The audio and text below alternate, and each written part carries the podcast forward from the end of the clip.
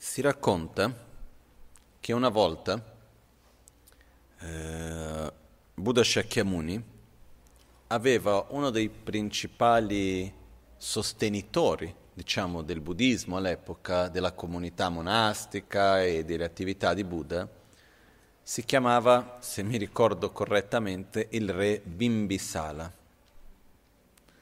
E questo re era un re che, ovviamente come in India c'erano i vari Raja, i vari re delle varie zone, eh, aveva questo rapporto particolare con Buddha e all'epoca esisteva una tradizione nella quale da un re all'altro si mandavano ogni tanto dei regali. E quello che accadeva era che quando succedeva che un re riceveva un regalo, lui in qualche modo doveva rimandare indietro un altro regalo che fosse tanto bello quanto o di più. Se lui mandasse un regalo indietro che non avesse lo stesso tipo di valore, era un segno di debolezza. Quindi era anche un modo che avevano fra i regni di un po' verificare la ricchezza, il potere e i rapporti fra un regno e l'altro. E succede che un giorno il re Bibinsala riceve, come dono da un altro regno, una sorta di armatura tutta fatta in oro con pietre preziose, un qualcosa di un livello altissimo, artistico e anche di un valore inestimabile, una cosa di un valore altissimo. Però lui non aveva nulla che potessi rimandare indietro che avesse un valore simile. E questo per lui non era un problema indifferente, perché non era una questione solo di immagine, era una questione anche di diplomazia e in qualche modo far vedere un po' la propria debolezza piuttosto che. E quindi il re Bimbisala si trovò in grossa difficoltà in quel momento e andò a chiedere aiuto a Buddha. Quindi andò da Buddha dicendo guarda io mi trovo in questa situazione, non, non, non so bene come fare, cosa posso fare, di qua, di là. E Buddha gli disse non ti preoccupare, ti preparo io un regalo da poter mandare a lui e Buddha commissionò un dipinto.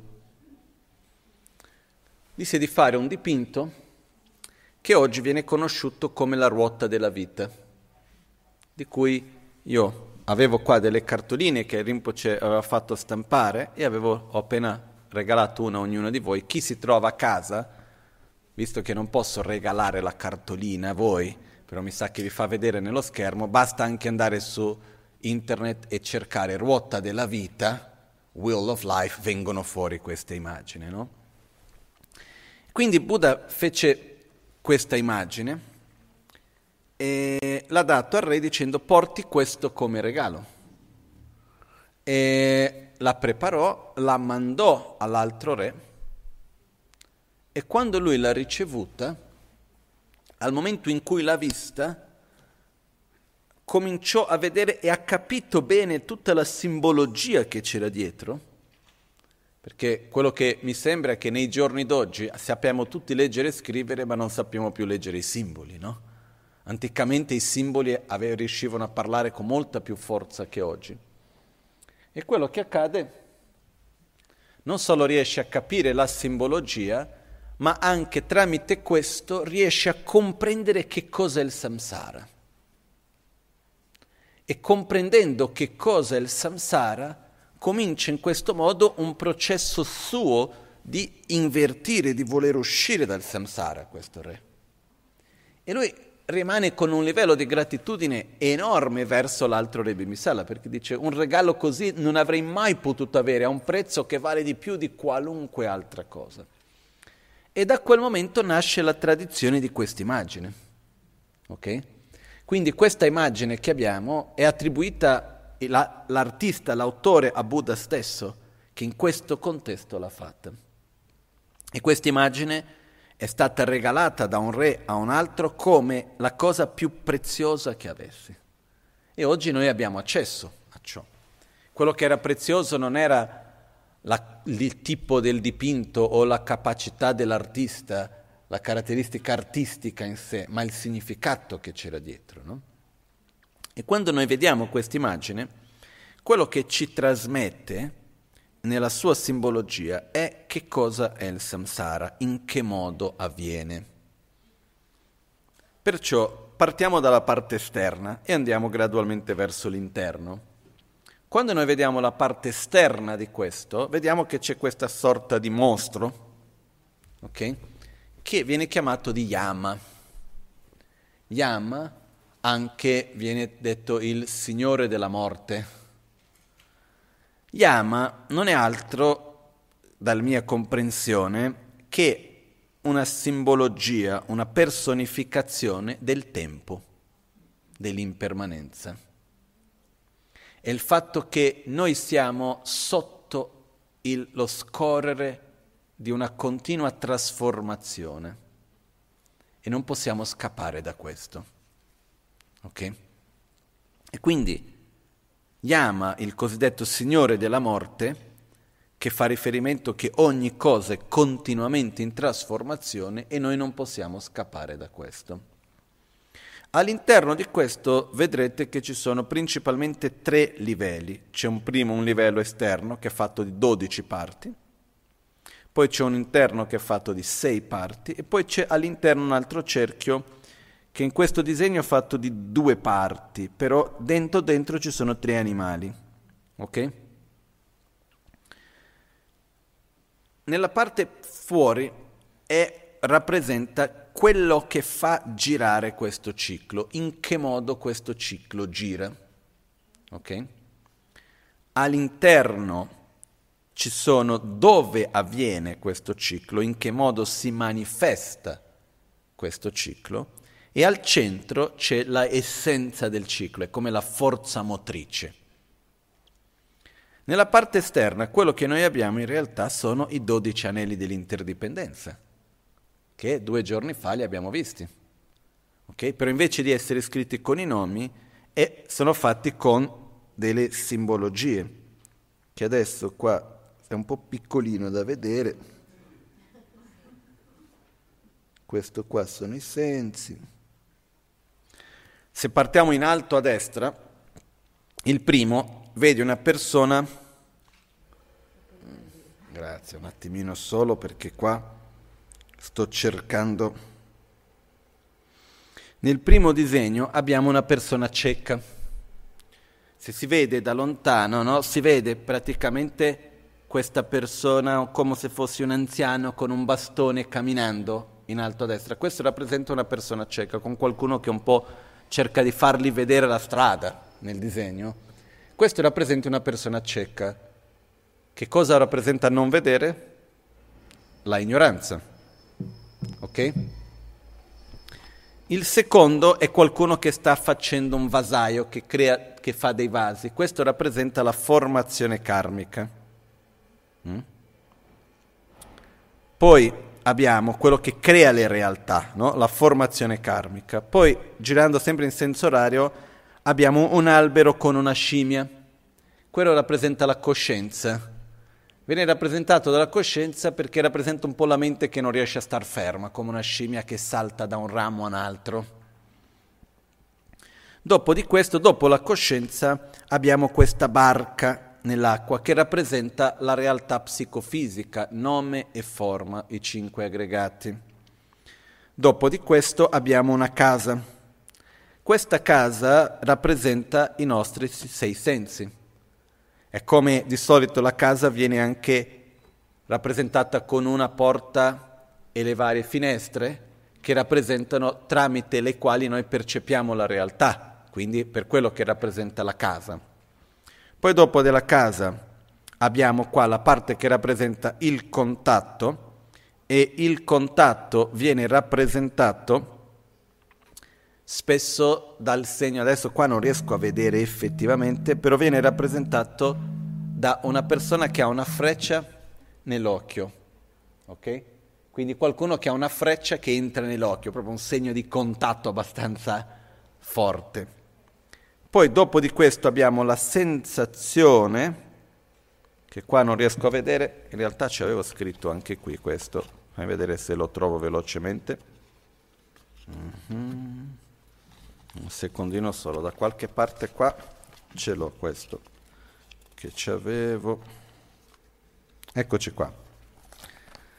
La ignoranza, quindi, il primo è una persona che uh, cieca. Nel secondo abbiamo uno che fa un vaso, ok? Che rappresenta le azioni di corpo, parola e mente che vanno a modellare la forza karmica. Dopo abbiamo la coscienza e quindi abbiamo una scimmia in un albero, come la mente che salta da un oggetto all'altro continuamente senza controllo. Poi abbiamo nome e forma, che sono delle persone su una barca. In questo caso viene rappresentato che la barca rappresenta il corpo e la mente rappresenta chi si trova lì dentro è la mente, quindi la barca rappresenta il corpo e la persona dentro la barca rappresenta la mente. Okay? Poi abbiamo i sei sensi, quindi la casa con cinque finestre e una porta, che sono i cinque sensi più il senso della mente.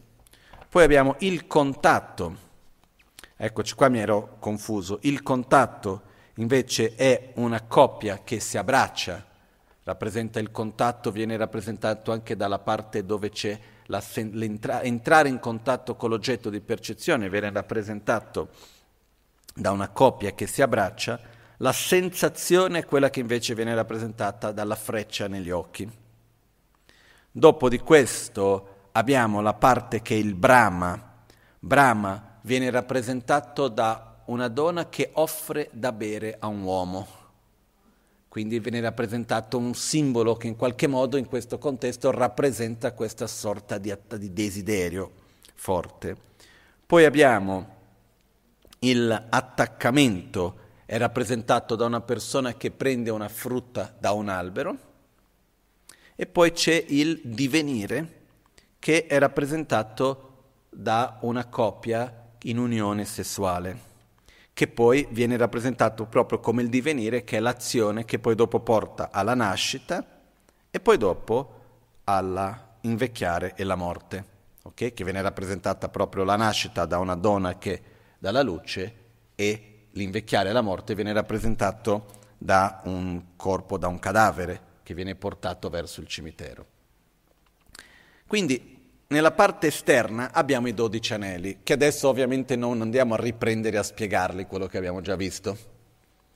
Però abbiamo nella parte esterna i dodici anelli, che noi avevamo già guardato, quindi quando noi oggi rivediamo velocemente, noi abbiamo con la ignoranza, che è uno che è cieco perché non vede la realtà come essendo soggettiva quando è soggettiva, non vede la realtà in un modo coerente, non percepisce le cose come sono non riesce a vedere i risultati nel momento della causa, non riesce a vedere le cause nel momento del risultato. Con questo uno va ad agire. Quell'azione porta, crea un seme nella coscienza e abbiamo la coscienza causale. Nello stesso momento quella stessa azione è una condizione, che è il divenire, per far maturare le cause create nel passato da cui sorge la coscienza del risultato. Nel momento della coscienza del risultato, inevitabilmente sorge la nascita e insieme con la nascita sorge nome, forma, sensi, contatto, sensazione. Dalla sensazione abbiamo Brahma, con Brahma abbiamo attaccamento, dall'attaccamento c'è il divenire e insieme col divenire c'è anche formazione karmica. Ok? E abbiamo questo ciclo continuo che si sovrappone. Questo si manifesta nelle realtà psicofisiche che andiamo a vivere, che sono rappresentate nella parte interna, dove abbiamo i sei reami di esistenza. In alto abbiamo i reami dei Deva, dei dei, a sinistra abbiamo i reami dei semidei e a destra abbiamo il reame umano, io vi avevo spiegato di questa metafora dell'albero che nasce nei reami dei semidei e sboccia con i frutti nei reami dei dei. Qua si vede questo albero rappresentato, no? Poi nella parte sotto abbiamo a sinistra abbiamo il reame animale, a destra abbiamo i reami degli spiriti famelici e sotto abbiamo i reami degli inferni. Questo, volendo, si può anche vedere dal punto di vista che fa riferimento a una vita stessa. Noi stessi in questa vita abbiamo, speriment- abbiamo momenti in cui viviamo gli archetipi, chiamiamo così, di ognuno dei sei reami. Eh? Ci sono momenti in cui siamo presi totalmente dal piacere, siamo presi totalmente dalla ricchezza, dal benessere, così per dire, che non abbiamo testa per altro siamo nei reami dei dei. Ci sono momenti in cui avremo tutto per star bene, ma non ce la facciamo star bene perché vediamo qualcuno che ha di più. Reami dei semidei. Ci sono momenti in cui siamo presi perché vorremmo i nostri desideri e non riusciamo ad ottenerlo, perché siamo totalmente presi dalla nostra sopravvivenza cercando di ottenere piacere, evitare le sofferenze, siamo presi dalle difficoltà della invecchiaia, della malattia, la paura della morte, eccetera, reame umano. Ci sono momenti in cui uno è preso principalmente dalla propria necessità di sopravvivenza e questo fa riferimento principalmente al reame animale. Ci sono momenti in cui uno può essere che è molto insoddisfatto e viene totalmente come si può dire, sommerso in qualche modo dalla propria insoddisfazione e non riesce a vedere altro perché non c'è abbastanza e uno non riesce a vedere altro. Questo sarebbe il reame degli spiriti famelici. E poi abbiamo momenti dove c'è una sofferenza tale che assolutamente non c'è spazio per altro. Questo viene chiamato il reame degli inferni. E questo all'interno anche di una vita stessa. Ok? Poi al centro di tutto vediamo questi esseri che girano, che fa riferimento che ogni essere che vive continuamente va da un ciclo all'altro. Abbiamo momenti in cui stiamo bene, momenti in cui stiamo male e continuamente facciamo questi alti e bassi. E poi se vedi no, che ci sono, è come se andassero da uno all'altro che stanno girando fra un regno e l'altro. E poi al centro ci sono tre animali abbiamo il galo, la serpente e il maiale, che rappresenta la essenza del samsara, è come se fosse la forza motrice principale del samsara, nella quale il maiale rappresenta la ignoranza, il galo o la galina rappresenta l'attaccamento, desiderio, e il serpente rappresenta il ro, odio, la rabbia. Questo è quello che rappresenta questo. La cosa importante, io ho voluto regalare questo a voi, uno perché ce l'avevo qua, e due principalmente perché questo è un simbolo molto importante per ricordarci un po' uno dei punti fondamentali di quello che Buddha ci ha trasmesso, che è conoscere dov'è il problema. No? Perché ritorniamo con la metafora che abbiamo utilizzato di quella frase, la, mal- la malattia è da conoscere, le sue cause da abbandonare, stat- la, la medicina è da prendere, da seguire e lo stato di salute è da raggiungere. Quello che noi vediamo qua è che conosciamo la malattia, che è il ciclo dei dodici anelli, che si manifesta con i sintomi tramite questi sei reami di esistenza e che è causata dai nostri veleni mentali che sono al centro di tutto. E quindi da questo abbiamo un'idea chiara di quello che vogliamo eliminare, di quello che vogliamo fare. Ok? Perciò, quando noi vediamo questa immagine, dobbiamo cercare di ricordarci del samsara e questo ha una funzione doppia sia la funzione di vedere cosa noi vogliamo abbandonare. No? Abbiamo fatto uno dei il primo giorno, se mi ricordo bene, abbiamo finito con una domanda che era cosa io voglio? E questo ci ricorda cosa io non voglio. Di conseguenza cosa voglio. Ok? E quando rientriamo nella bodhicitta, questo ci porta a comprendere che cosa io non voglio per gli altri. Perché una cosa è vedere la sofferenza in un momento specifico È ovvio che se noi vediamo qualcuno che sta male, qualcuno che è in dolore, qualcuno che è in un momento di fatica, di sofferenza, e uno desidera che quell'essere, che quella persona sia libera da quella sofferenza. Ma quando noi riusciamo a avere una fotografia interna del samsara, vediamo che anche quando uno sta bene, in realtà è un momento che prima o poi ricade. E guardando da una prospettiva più ampia, quello che noi desideriamo è che uno sia libero dal tutto. E un po' ritorniamo alla metafora di ieri, che è un po' più semplice gioiosa magari, quella del dondolo. Quando vediamo uno che nella parte in alto ha il dondolo, ah, bah, bah, bah, almeno lui è in alto. Vediamo uno che è in basso, ah, poverino.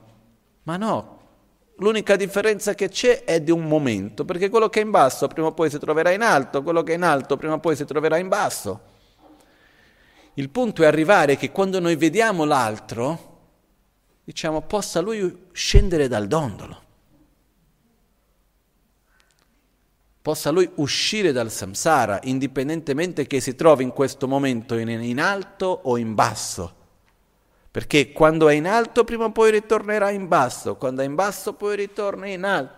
Noi vogliamo che esca totalmente da questo ciclo, questo è il nostro obiettivo più che altro. Ok?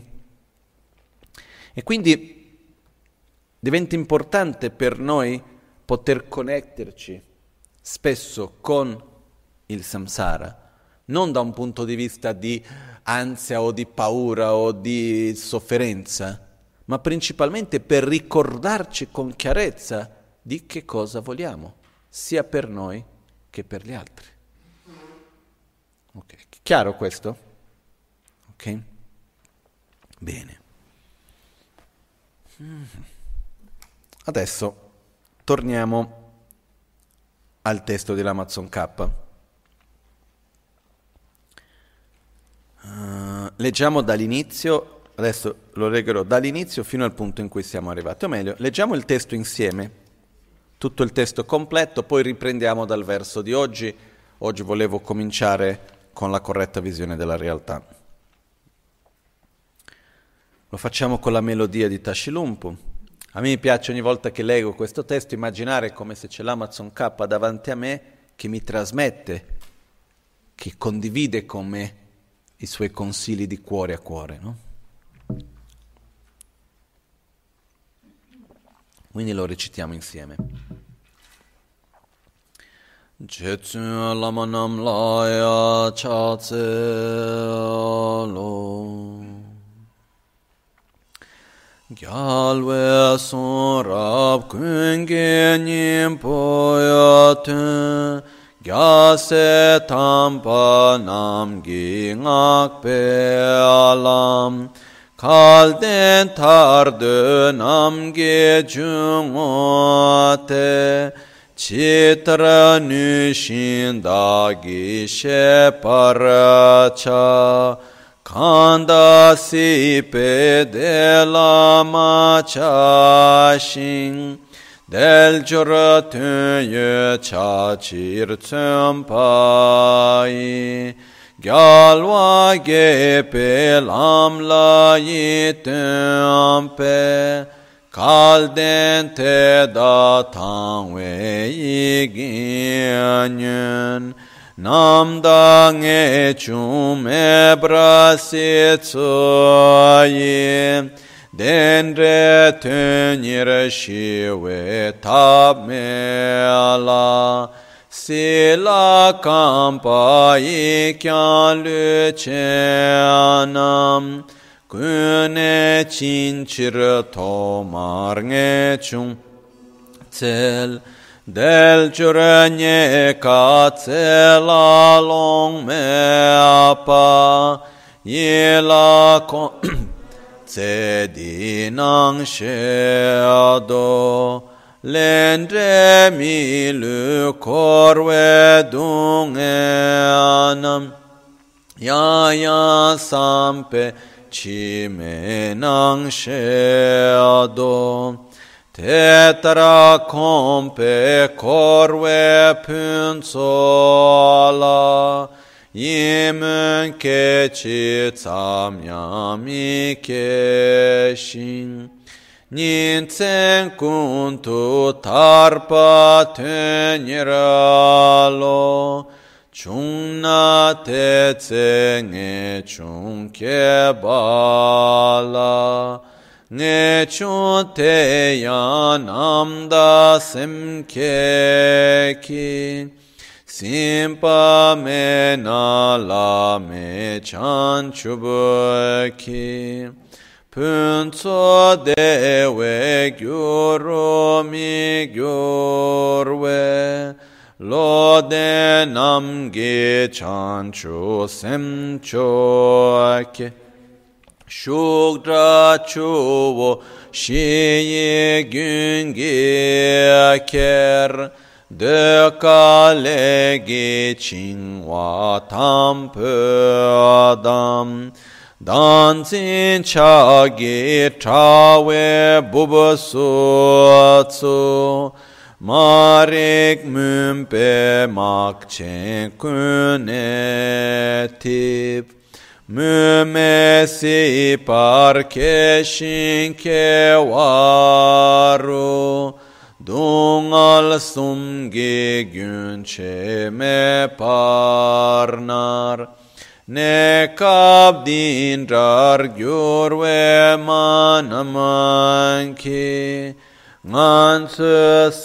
ne sim cho ke par tsu ne lu to pe she raba mi de ana ne chun chan chubo sem la kom chek si pe tsa wa che par mi nu pe te chir ten re tok pe tabalabe. Kan shi kor de che nama tam che ki gyun re nam ya lu tong shin mik pe te so kan yin kun shik pa Teni sange gepe lam lashu. Nangwa tendre luwa me padang. Tompa kelen talwe kolwani Jisi so sor nangwa te situ Tadon tupe gompa tok me nam shire jo me barachik chartu tendre mi lur ton wa tsam niene ne she yulgi zintang kun shiana te tse ta we che ba tso pa la shen ya na we ye ta sel wa dang tom pe me ta sel shin tong pa ni Gudan rebu charvețul șeana, tarzin taue chopar migyuro. Te taralam gitsovo namasmanki, ne nam ranki chishin tok peatsen empatende tsundru top kiene tengi dumanyurtu trobeshiapu.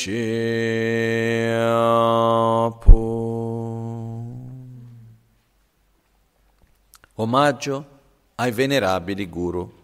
Spiegherò come meglio posso il significato essenziale di tutte le scritture del Buddha, il sentiero lodato dagli eccellenti bodhisattva, la via d'accesso per il fortunato che anela alla liberazione. Coloro che non sono attaccati ai piaceri dell'esistenza mondana, coloro che si sforzano per rendere utili le circostanze favorevoli e la fortuna, coloro che propendono per il sentiero che compiace Buddha. Questi fortunati dovrebbero ascoltare con mente attenta. Senza una rinuncia completamente pura, non vi è modo di frenare l'ardente ricerca dei piaceri nell'oceano dell'esistenza. Inoltre, l'attaccamento all'esistenza ciclica imprigiona completamente gli esseri incarnati. Quindi, sin dall'inizio, bisognerebbe cercare di realizzare la rinuncia. Le circostanze favorevoli e la fortuna sono difficili da ottenere e la vita non è lunga. Familiarizzando con ciò, si elimina l'attaccamento alle apparenze di questa vita. Riflettendo costantemente sul karma e sui suoi inevitabili effetti e sulle sofferenze del samsara, si elimina l'attaccamento alle apparenze delle vite future. Se avendo meditato in tal modo non nasce nessun desiderio per i piaceri dell'esistenza ciclica, e se costantemente, giorno e notte, sorge un'aspirazione alla liberazione, allora la rinuncia è stata generata.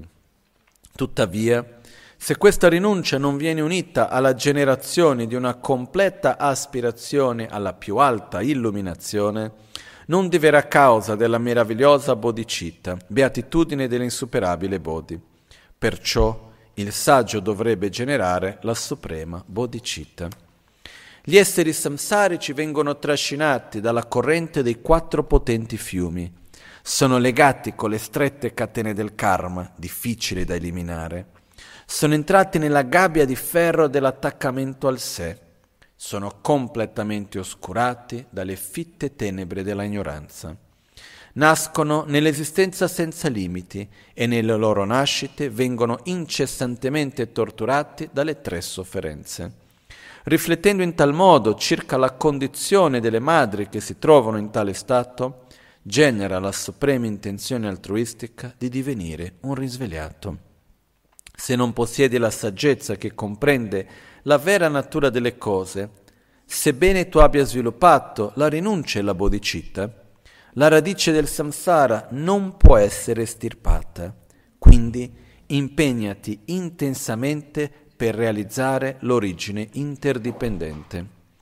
Colui che vede come inevitabile la realtà di causa ed effetto di tutti i fenomeni nel samsara e nel nirvana, distrugge totalmente ogni percezione errata ed è entrato nel sentiero che compiace Buddha. Fin quando le due realizzazioni, quella delle apparenze, ovvero l'inevitabilità dell'origine interdipendente, e quella della vacuità, ovvero la non asserzione, vengono considerate separate, non vi è ancora la realizzazione del pensiero di Buddha Shakyamuni. Quando le due realizzazioni esistono simultaneamente, senza alternarsi, e la semplice percezione dell'inevitabilità dell'origine interdipendente eliminerà la concezione di un'esistenza intrinseca, allora l'analisi della visione è completa.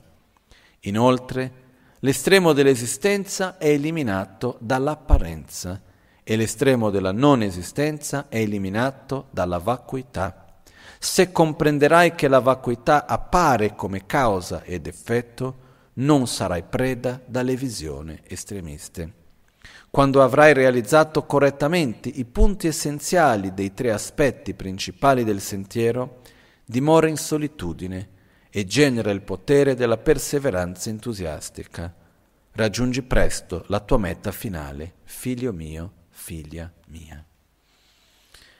Mime tsewe terchen chen rezi, jime kembe wangbo chambe liang, depo male jumse sangwe da, kanche kebe tsugen tsungkapa, lo san chape shabla solwa te.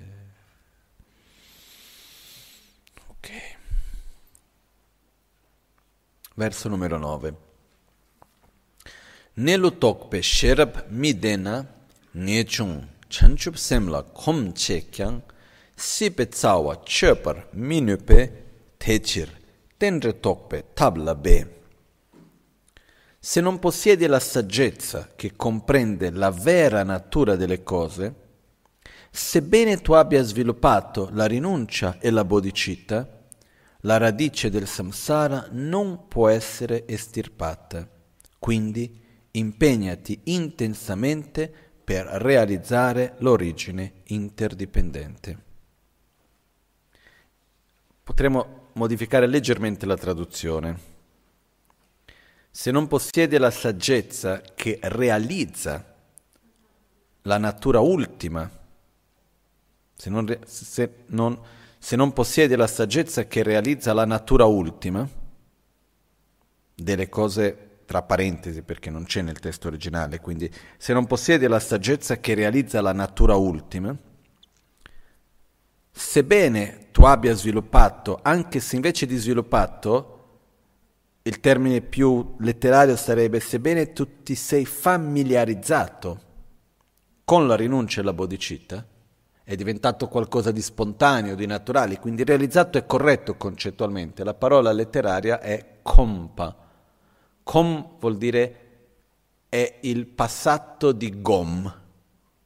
Gom è meditare, familiarizzare. Com è essersi familiarizzato, dove uno ha già concluso il processo di familiarizzazione, quindi che viene naturale ed spontaneo. Si Sipetsawa Chöper Minupe. La radice del samsara, dell'esistenza ciclica, non può essere estirpata. Perciò, quindi, Tendetope Tablabe, impegnati per realizzare l'origine interdipendente. Okay? Metti sforzo nel metodo per realizzare l'origine interdipendente. Ok, ritorniamo brevemente sui dodici anelli. Ok? La immagine che abbiamo visto oggi. Quando noi guardiamo il samsara, questo ciclo interno che si sovrappone, perché mentre stiamo sperimentando il risultato, stiamo creando delle cause per il futuro, stiamo creando delle condizioni per altri cicli che si vanno aprendo e viviamo in mezzo a tutto questo.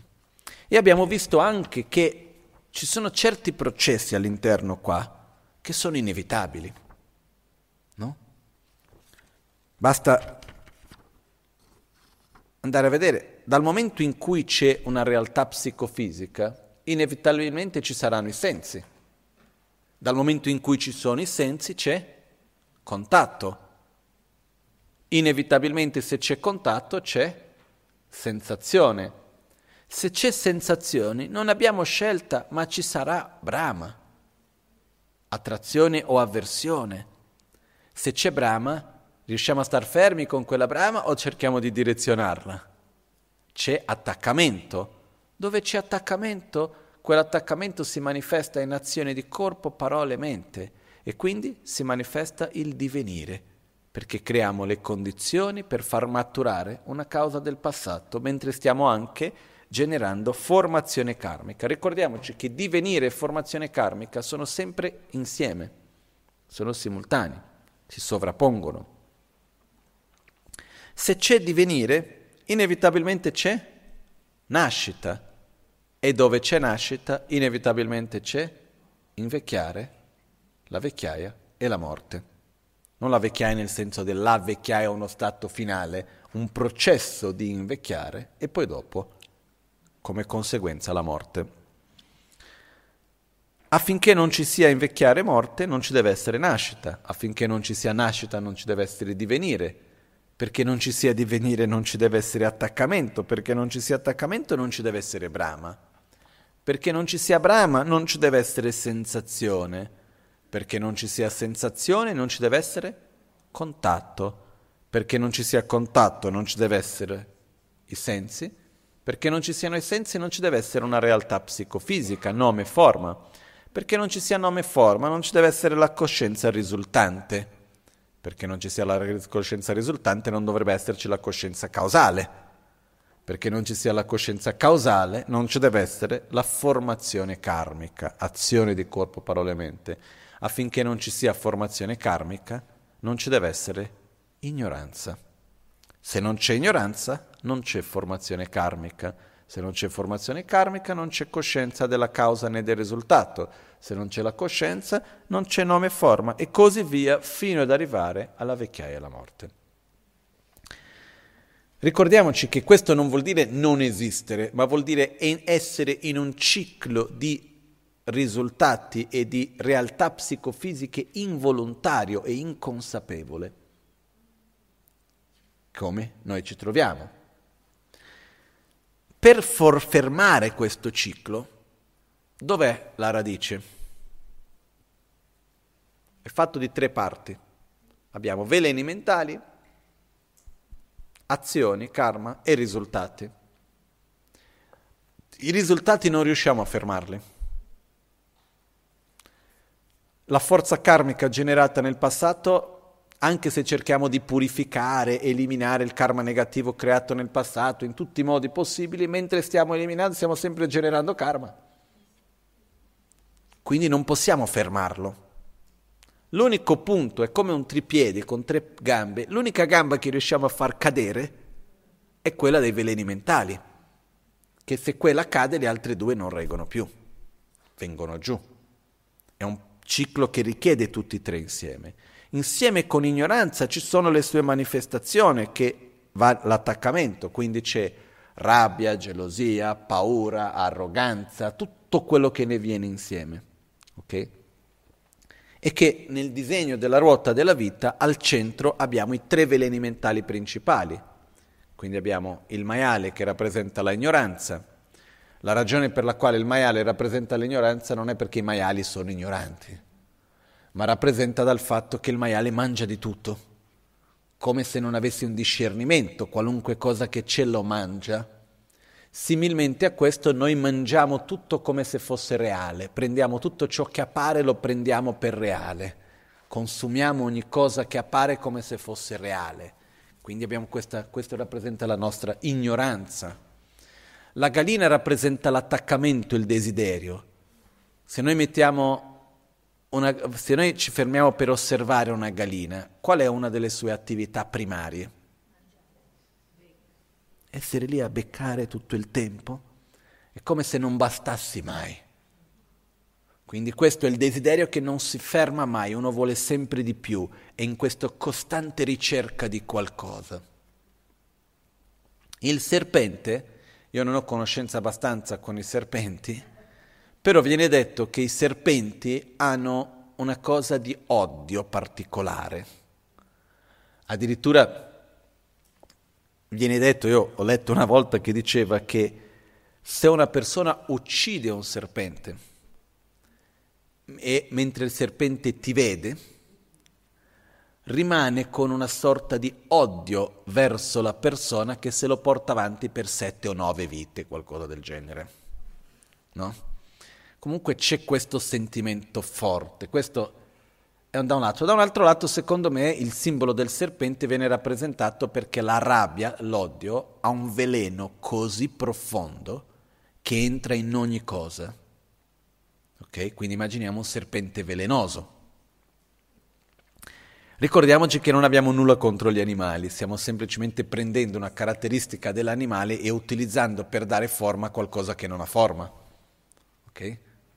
Perché a noi è capitato una volta in Brasile che c'era un gruppo che faceva la pratica dell'ambiente, che ha insegnato la Maganchen, e erano, avevano ottimi benefici, eccetera, si trovavano bene, a un certo punto non hanno più fatto, perché era un gruppo che aveva, si dedicava a curare l'ambiente, eccetera, perché c'era, c'erano delle persone per i diritti degli animali, questa pratica è contro gli animali, perché i veleni mentali vengono rappresentati nella forma degli animali come se noi ce l'avessimo con gli animali. No? È una semplice simbologia. Gli animali rappresentano sia delle qualità che dei veleni mentali, dipende il contesto, no? Il cavallo rappresenta l'incremento, la crescita e anche rappresenta l'arroganza e l'avarizia eh, e così via, dipende il contesto, però non è altro che un simbolo. Perciò in questo caso sono questi simboli per aiutarci a connetterci con questi tre veleni mentali che sono al centro di tutto. Anche se sono tre, questi tre partono da uno. Okay? Quando noi vediamo tre, abbiamo la ignoranza è intesa come la ignoranza del non vedere la, la relazione fra cause e risultato, risultato e causa. Quindi mentre viviamo il risultato non sappiamo da dove sia venuto, mentre creiamo le cause non abbiamo nessuna idea che risultati può generare. Questa è l'ignoranza che va insieme, in parallelo con la rabbia, avversione, poi con tutte le sue manifestazioni, odio, rancore, aggressività, eccetera, e il cosiddetto desiderio attaccamento. No? Il desiderio è proiettare la felicità su qualcosa che non abbiamo, l'attaccamento è non voler molare qualcosa che noi crediamo di possedere su cui proiettiamo la nostra felicità. Quindi la differenza principale fra attaccamento e desiderio è che il desiderio io proietto la mia felicità su qualcosa che non ho. L'attaccamento, io proietto la mia felicità su qualcosa che ho e non la voglio molare. Okay? La parola in tibetano che viene usata in questo caso è de chak. De fa riferimento a deba, che vuol dire desiderio. Chak fa riferimento a chakpa, che vuol dire attaccamento. Quindi il veleno mentale qua, de chak, fa riferimento sia attaccamento che desiderio, sono due manifestazioni dello stesso, è sempre proiettare la felicità su qualcosa che non lo può sostenere. Adesso prendiamo in mente un oggetto, un desiderio e una versione particolare. Immaginiamo quando abbiamo un forte desiderio verso qualcosa o un attaccamento verso qualcosa, o se no una avversione.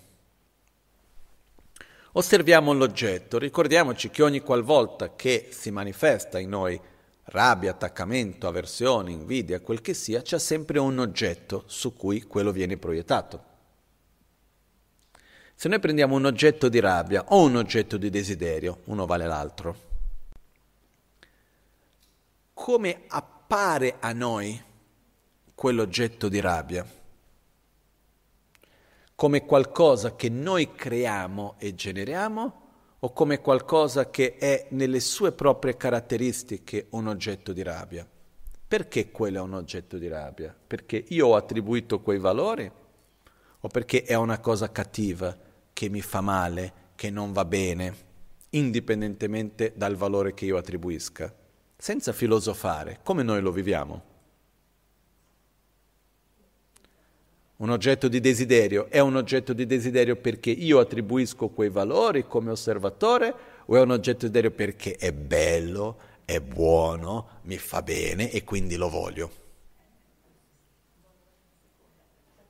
La seconda. Uno dei punti fondamentali di, nei nostri vari veleni mentali è che l'oggetto del veleno mentale viene percepito, appare e viene percepito come se esistesse così di, di sé, in un modo autonomo, indipendente. È come se l'emozione che stiamo generando fosse un risultato dell'oggetto. È chiaro questo? Io non è che ho quel desiderio forte, la colpa non è mia che se c'è il desiderio, è perché c'è una seduzione davanti. No? È un po' Adesso vado un esempio che magari non è il più adeguato in qualche modo perché va a sollevare altri aspetti, però è un po' come ogni tanto in certi casi si è sentito dire, no? Un uomo che ha avuto un'attitudine di violenza verso una donna e si chiede ma com'è rivestita? No? Quindi quello che accade è come se la colpa del desiderio senza controllo dell'uomo fosse dell'oggetto di desiderio, quindi il modo in cui in questo caso la donna si manifesta. Ok? Però questo è una manifestazione di come noi di solito funzioniamo con tutto. Quando noi abbiamo rabbia, paura, invidia, arroganza, qualunque cosa sia essa, noi non viviamo nel momento di quell'emozione come se l'emozione fosse un qualcosa che va a creare quella realtà intorno a noi, ma noi percepiamo il contrario, come se l'emozione fosse un risultato, tra virgolette, una vittima del mondo che circonda, dell'oggetto. Io mi sono arrabbiato, io so che non dovrei arrabbiarmi, ma guarda quello che mi hanno fatto. Guarda ma dica quello che vuoi, di qua, di là, voto di esistenza intrinseca, tutto, ma quella lì, quello è una cosa cattiva. No? E da qua apriremo poi dopo questo argomento. Però quello che succede, il primo punto che dobbiamo vedere è che le nostre emozioni negative, anche quelle positive, però stiamo parlando di quelle negative prevalentemente, hanno alla sua base il fatto che il proprio oggetto di percezione esista in un modo autonomo, indipendente, oggettivo, così come appare. Chiaro questo?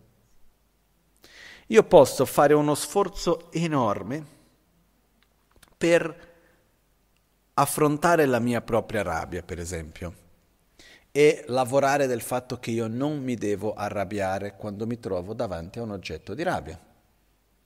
E quindi io so che se questo oggetto qua per me è un oggetto di rabbia, ogni volta che sono lì mi preparo già prima, imparo a respirare, mettere l'attenzione da un'altra parte, no, ma in fondo guarda che non è così, perché di qua, perché di là, eccetera. E posso arrivare a un ottimo livello di riuscire a tenere la rabbia Abada, ed essere capace di essere davanti a un oggetto di rabbia e non arrabbiarmi. È un processo bellissimo ed è possibile farlo. Però quello che accade con questo è che finché riesco a mantenere quello sforzo, quell'energia per tenere controllo della rabbia, ci sto. Il giorno che non metto più quel controllo, ritorna. Perché? Perché è sempre un oggetto di rabbia. L'unico modo per non avere più quella rabbia è fare in modo che non ci sia più l'oggetto di rabbia, l'oggetto non sia più un oggetto di rabbia. Um, è un po' come, prendiamo un esempio che no, ho fatto diverse volte. Se io prendo questa campana, no? dove siamo tutti d'accordo che è una campana, giusto? Però se a un certo punto viene detto questo non è più una campana, questo invece è una tazza, che riesce a sostenere le funzioni e le caratteristiche di una tazza per bere? Sì, io ci ho già provato una volta.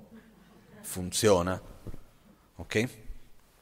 Era una volta durante l'insegnamento che qualcuno ha detto no, non funziona. Io ho detto faccio vedere funziona. Io una volta ho visto anche in un aeroporto, non mi ricordo dove, che avevano in giro i bicchieri a forma di cono, perché non li lasci in giro mezzi, vuo- mezzi pieni. No?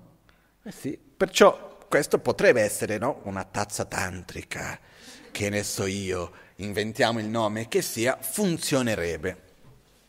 Diciamo che da questo momento io dico, da oggi in poi questo è bicchiere per il quanto che noi cerchiamo di utilizzarlo come bicchiere, come noi lo vediamo?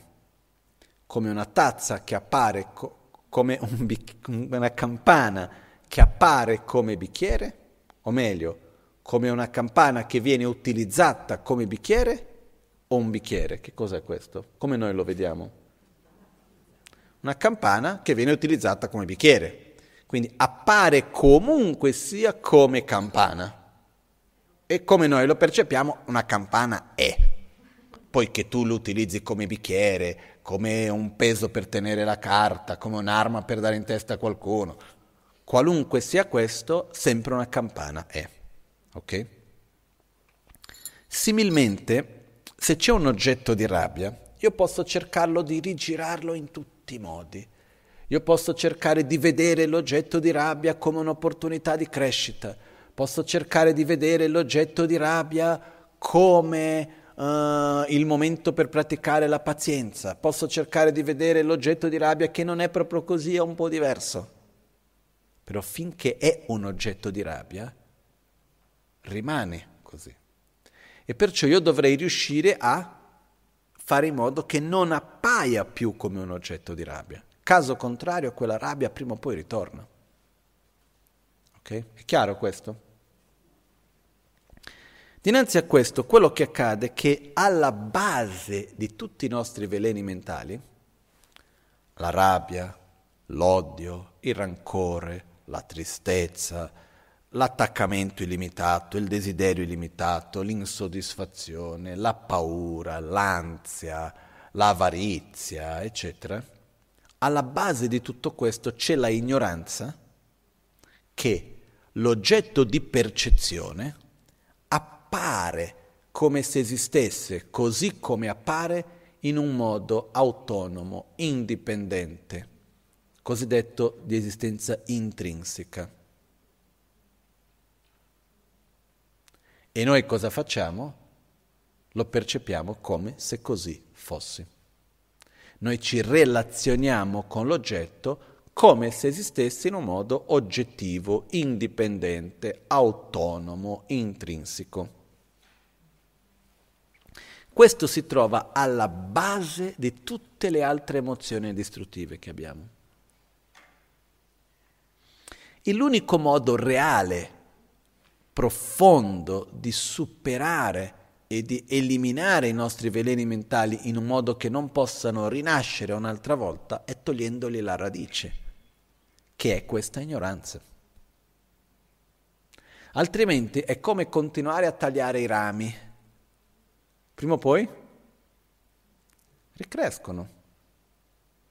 No? Possiamo essere un bravo sorta di, non so se potrei chiamare questo un giardiniere, uno che sta sempre lì a tagliare a tutti i rami, potremmo essere bravissimi, no? Abbiamo una pratica di concentrazione, di moralità, che abbiamo di una sorta di motosega che possiamo tagliare sempre i rami dei nostri veleni mentali a tutti i momenti che appaiono. Ma il giorno che la motosega finisce la benzina, o che non riusciamo più a tagliare, prima o poi rinasce.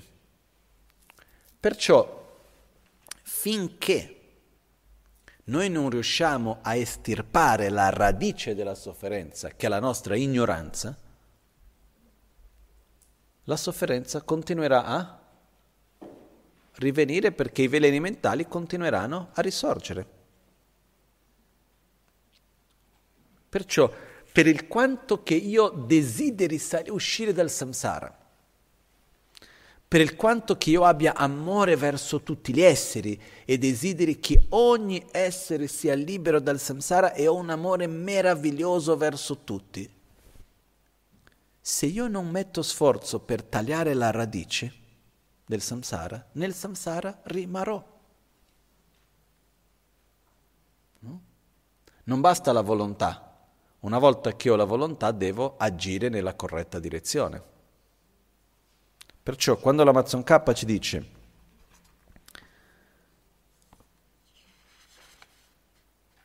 se non possiede la saggezza che comprende la vera natura delle cose, che è l'antidoto che elimina la ignoranza, sebbene tu abbia sviluppato la rinuncia e la bodhicitta, la radice del samsara non può essere estirpata. Noi prendiamo i dodici anelli, qual è la radice? È la ignoranza. Ok? È la radice del samsara perché? Perché è alla base di tutti i veleni mentali. È qualcosa che se non c'è nessun veleno mentale riesce a sopravvivere. Noi prendiamo in considerazione un momento nostro di rabbia o di paura o di invidia o di gelosia, qualunque cosa di questo genere. Prendiamo un veleno mentale nostro. Se noi riuscissimo per un attimo a percepire che quell'oggetto non esiste come un oggetto di rabbia, gelosia o quel che sia, così come appare, ma quell'oggetto non è altro che un insieme di parti ai quali noi stiamo attribuendo un significato. e che lo stesso oggetto può essere un oggetto di rabbia, un oggetto di compassione, un oggetto di pazienza, un oggetto di neutralità o indifferenza. Che esistono milioni di possibilità all'interno dello stesso oggetto, nello stesso istante. Quando noi andiamo a discostruire quell'apparenza solida, indipendente, la rabbia non riesce a sostenersi più, la invidia, la paura, quel che è, non riesce più a sostenersi, il desiderio. Nessuno dei nostri veleni mentali riesce a stare in piedi, a reggersi, se alla sua base non c'è una, un aggrapparsi a un'esistenza intrinseca, oggettiva, indipendente dello, del suo proprio oggetto. Per questo che non è che è princip- il principale antidoto, è l'unica via possibile per uscire dal samsara, è eliminando la nostra ignoranza. Nel frattempo dobbiamo affrontare la rabbia, la gelosia, la paura, l'attaccamento, l'insoddisfazione e tutto il resto. Dobbiamo affrontare tutti questi altri veleni mentali. Ma se noi non riusciamo a andare più a fondo e affrontare la nostra propria ignoranza, continueranno a risorgere ancora. Ed è per questa ragione che se noi vediamo anche all'interno degli insegnamenti buddisti della pratica, la, l'enfasi che viene messa nello sviluppare la saggezza in quanto antidoto alla ignoranza come radice del samsara è enorme. E quando noi vediamo il sentiero per uscire dal samsara, il percorso per uscire dal samsara, le pietre milia- miliari, si dice? Le pietre miliari che ci sono per capire i passi che uno realizza nel sentiero per uscire dal samsara sono tutti relazionati alla saggezza che realizza la natura ultima dei fenomeni, l'antidoto alla ignoranza. Non è che c'è prima finisce di eliminare la rabbia, poi elimini l'attaccamento, no, quello fa parte all'inizio. Perché per sviluppare saggezza uno deve avere anche un equilibrio interiore che non è più mosso, da, sbattuto da una parte all'altra dalle proprie emozioni varie. Uno deve già avere una certa stabilità. Questo è fondamentale. Però il percorso è basato in quelli che vengono chiamati cinque sentieri. Il sentiero dell'accumulazione, Tsoklam, il sentiero della preparazione, Jorlam, il sentiero della visione, Tonglam, il sentiero della meditazione o della familiarizzazione, Gomlam, e il sentiero del non più imparare, Milloblam. Okay? Questi sono i vari stati come le pietre miliari per raggiungere l'illuminazione. E il punto di riferimento che viene visto di quando uno passa da un sentiero all'altro è il processo di realizzazione della corretta visione della realtà, dello sviluppo della saggezza. Questo proprio per il fatto che alla radice del samsara c'è l'ignoranza. Ok? L'ignoranza esiste di due tipi. Esiste l'ignoranza del non vedere e l'ignoranza del veder sbagliato. Okay? Nel nostro caso è, esistono tutti e due tipi. Abbiamo a un livello più grossolano, che va in parallelo con la rabbia, odio, avversione e in parallelo con l'attaccamento desiderio, c'è è l'ignoranza del non vedere. È l'ignoranza del non vedere le cause, del non vedere i risultati. Io agisco, non faccio la minima idea quali saranno i risultati, vivo, dei, vivo il momento presente, non riesco a collegare con le azioni create nel passato. Okay? Nei sutra di Buddha c'è una cosa molto bella che ogni tanto succedeva che un discepolo andava a Buddha e chiedeva Buddha è successo questo, come mai? E Buddha identificava le condizioni del momento presente e le cause create nel passato e andava a dire, sai perché 35.000 vite fa, sto esagerando, però tot vite fa quella persona lì si trovava in questa situazione, ha fatto questo, quello, quell'altro che ha generato quell'inerzia karmica, che in questo momento si è sommata al momento di questo che ha generato questo risultato. E c'è una quantità enorme di sutra dove ci sono queste domande e risposte. E uno dei maestri di Lama Ganche si chiamava Kyabche Son Rinpoche lui diceva che perché uno possa comprendere meglio la legge del karma dovrebbe leggere questi sutra. Perché si vede come una azione rimane come un seme e a un certo punto porta il risultato. E sono abbastanza forti questi, sia da un punto di vista delle cose positive che di quelle cose negative una piccola azione nel tempo genera quell'inerzia che va a interagire con qualcos'altro nel momento presente che permette quell'esperienza lì, che si manifesta in quel momento presente. Però noi non riusciamo a vedere questo. Si dice che unicamente un Buddha è capace di fare questo. Prima o poi speriamo che ci arriveremo, però per adesso non ci siamo. Almeno io non ci sono. E quindi questo è la ignoranza del non vedere. Ovviamente il concetto ignoranza del non vedere, del vedere sbagliato, può essere riferita a tantissimi livelli. Eh? Io ho la ignoranza del non vedere, non so chi c'è dentro la casa, e c'è l'ignoranza del vedere sbagliato, credo che ci sia dentro questa, quella e quell'altra persona quando non ci sono. No? Io ti vedo e non so quello che pensi, sono ignorante verso quello che pensi e posso pensare che tu pensi questo quello quell'altro che non, è, che non corrisponde ai tuoi pensieri, quindi è l'ignoranza del vedere sbagliato. Okay? Come radice del samsara noi abbiamo l'ignoranza del non, del non vedere, che è una delle cause principali del samsara, ma la radice effettiva è l'ignoranza del vedere sbagliato del vedere sbagliato perché noi percepiamo la realtà in ogni cosa in un modo che non corrisponde a come le cose sono. Noi percepiamo la realtà soggettiva come se fosse oggettiva. Adesso questo è un modo per semplificare fin troppo, però si riesce a capire da questo. Ed è questo quello che c'è alla radice di tutto. Ed la cosa meravigliosa è che quando si riesce a trovare quella chiave della saggezza, quello apre tutte le porte e è l'antidoto per tutti i veleni mentali. Ed è una cosa veramente incredibile. Anche quando si parla dell'amore. Viene chiamato che abbiamo diverse tipologie di amore e compassione. Di solito vengono utilizzati termini con la compassione, ma la stessa cosa per l'amore.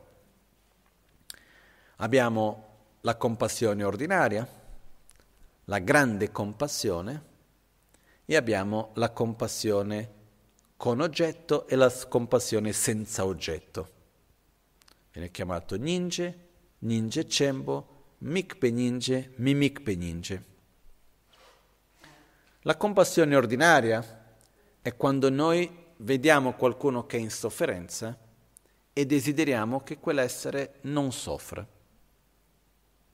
Però siamo comunque condizionati dal nostro proprio egoismo. Ossia, io ho compassione di quelli che mi stanno simpatici, a cui io vedo simile come me, eccetera. La grande compassione è quando riusciamo a avere compassione in un modo incondizionale ossia io desidero che tu sia libero della sofferenza semplicemente perché soffri, indipendentemente di chi sei. Poi abbiamo la compassione con oggetto, che è la compassione che prende in considerazione degli aspetti um, come l'impermanenza, per esempio eh, la compassione, la grande compassione anche non solamente è incondizionata, però anche è, vede il samsara nell'essere, desidera che l'essere sia libero non solo dalla sofferenza manifestata, ma anche da tutto il suo ciclo interno di sofferenza cosiddetto del suo samsara. La sofferenza con oggetto è che uno, per esempio, vede che l'essere soffre perché non realizza l'impermanenza, perché ha la sua ignoranza e non riesce a vedere, quindi dice, ah, guarda che vedo la tua ignoranza del non realizzare l'impermanenza e mi dispiace per te, vorrei che tu avessi la saggezza perché soffre a causa della tua ignoranza. E la, sofferen- e la compassione senza oggetto è la compassione che prende in considerazione che l'essere sia vuoto di un'esistenza intrinseca, autonoma, indipendente, poi adesso spiegheremo tutto questo meglio, ma anche il fatto che riusciamo a vedere che i fenomeni sono vuoti di un'esistenza intrinseca autonoma e indipendente e come che l'aggrapparsi all'esistenza intrinseca genera la sofferenza. E a questo punto io vedo l'essere che è preso dalla ignoranza e desidero che quell'essere sia libero dalla sua ignoranza. Questo viene chiamata la compassione senza oggetto. Non è che non abbia un oggetto, ma senza oggetto in quanto di esistenza intrinseca. Perciò più si sviluppa la saggezza, anche la compassione diventa più profonda. Perciò è una chiave per tutto, praticamente. In questo esatto momento diventa fondamentale per noi osservare e comprendere che senza la saggezza che comprende la natura di ogni cosa come la realtà è, inevitabilmente saremo presi dalla nostra ignoranza, che percepisce la realtà in un modo incoerente e che genera la rabbia, la gelosia, l'invidia, tutti gli altri veleni mentali con i quali andiamo ad agire e rimaniamo in questo ciclo. Perciò che l'unica reale via di uscita dal ciclo del samsara è lo sviluppo della saggezza in quanto antidoto alla nostra ignoranza. Chiaro questo? Mm?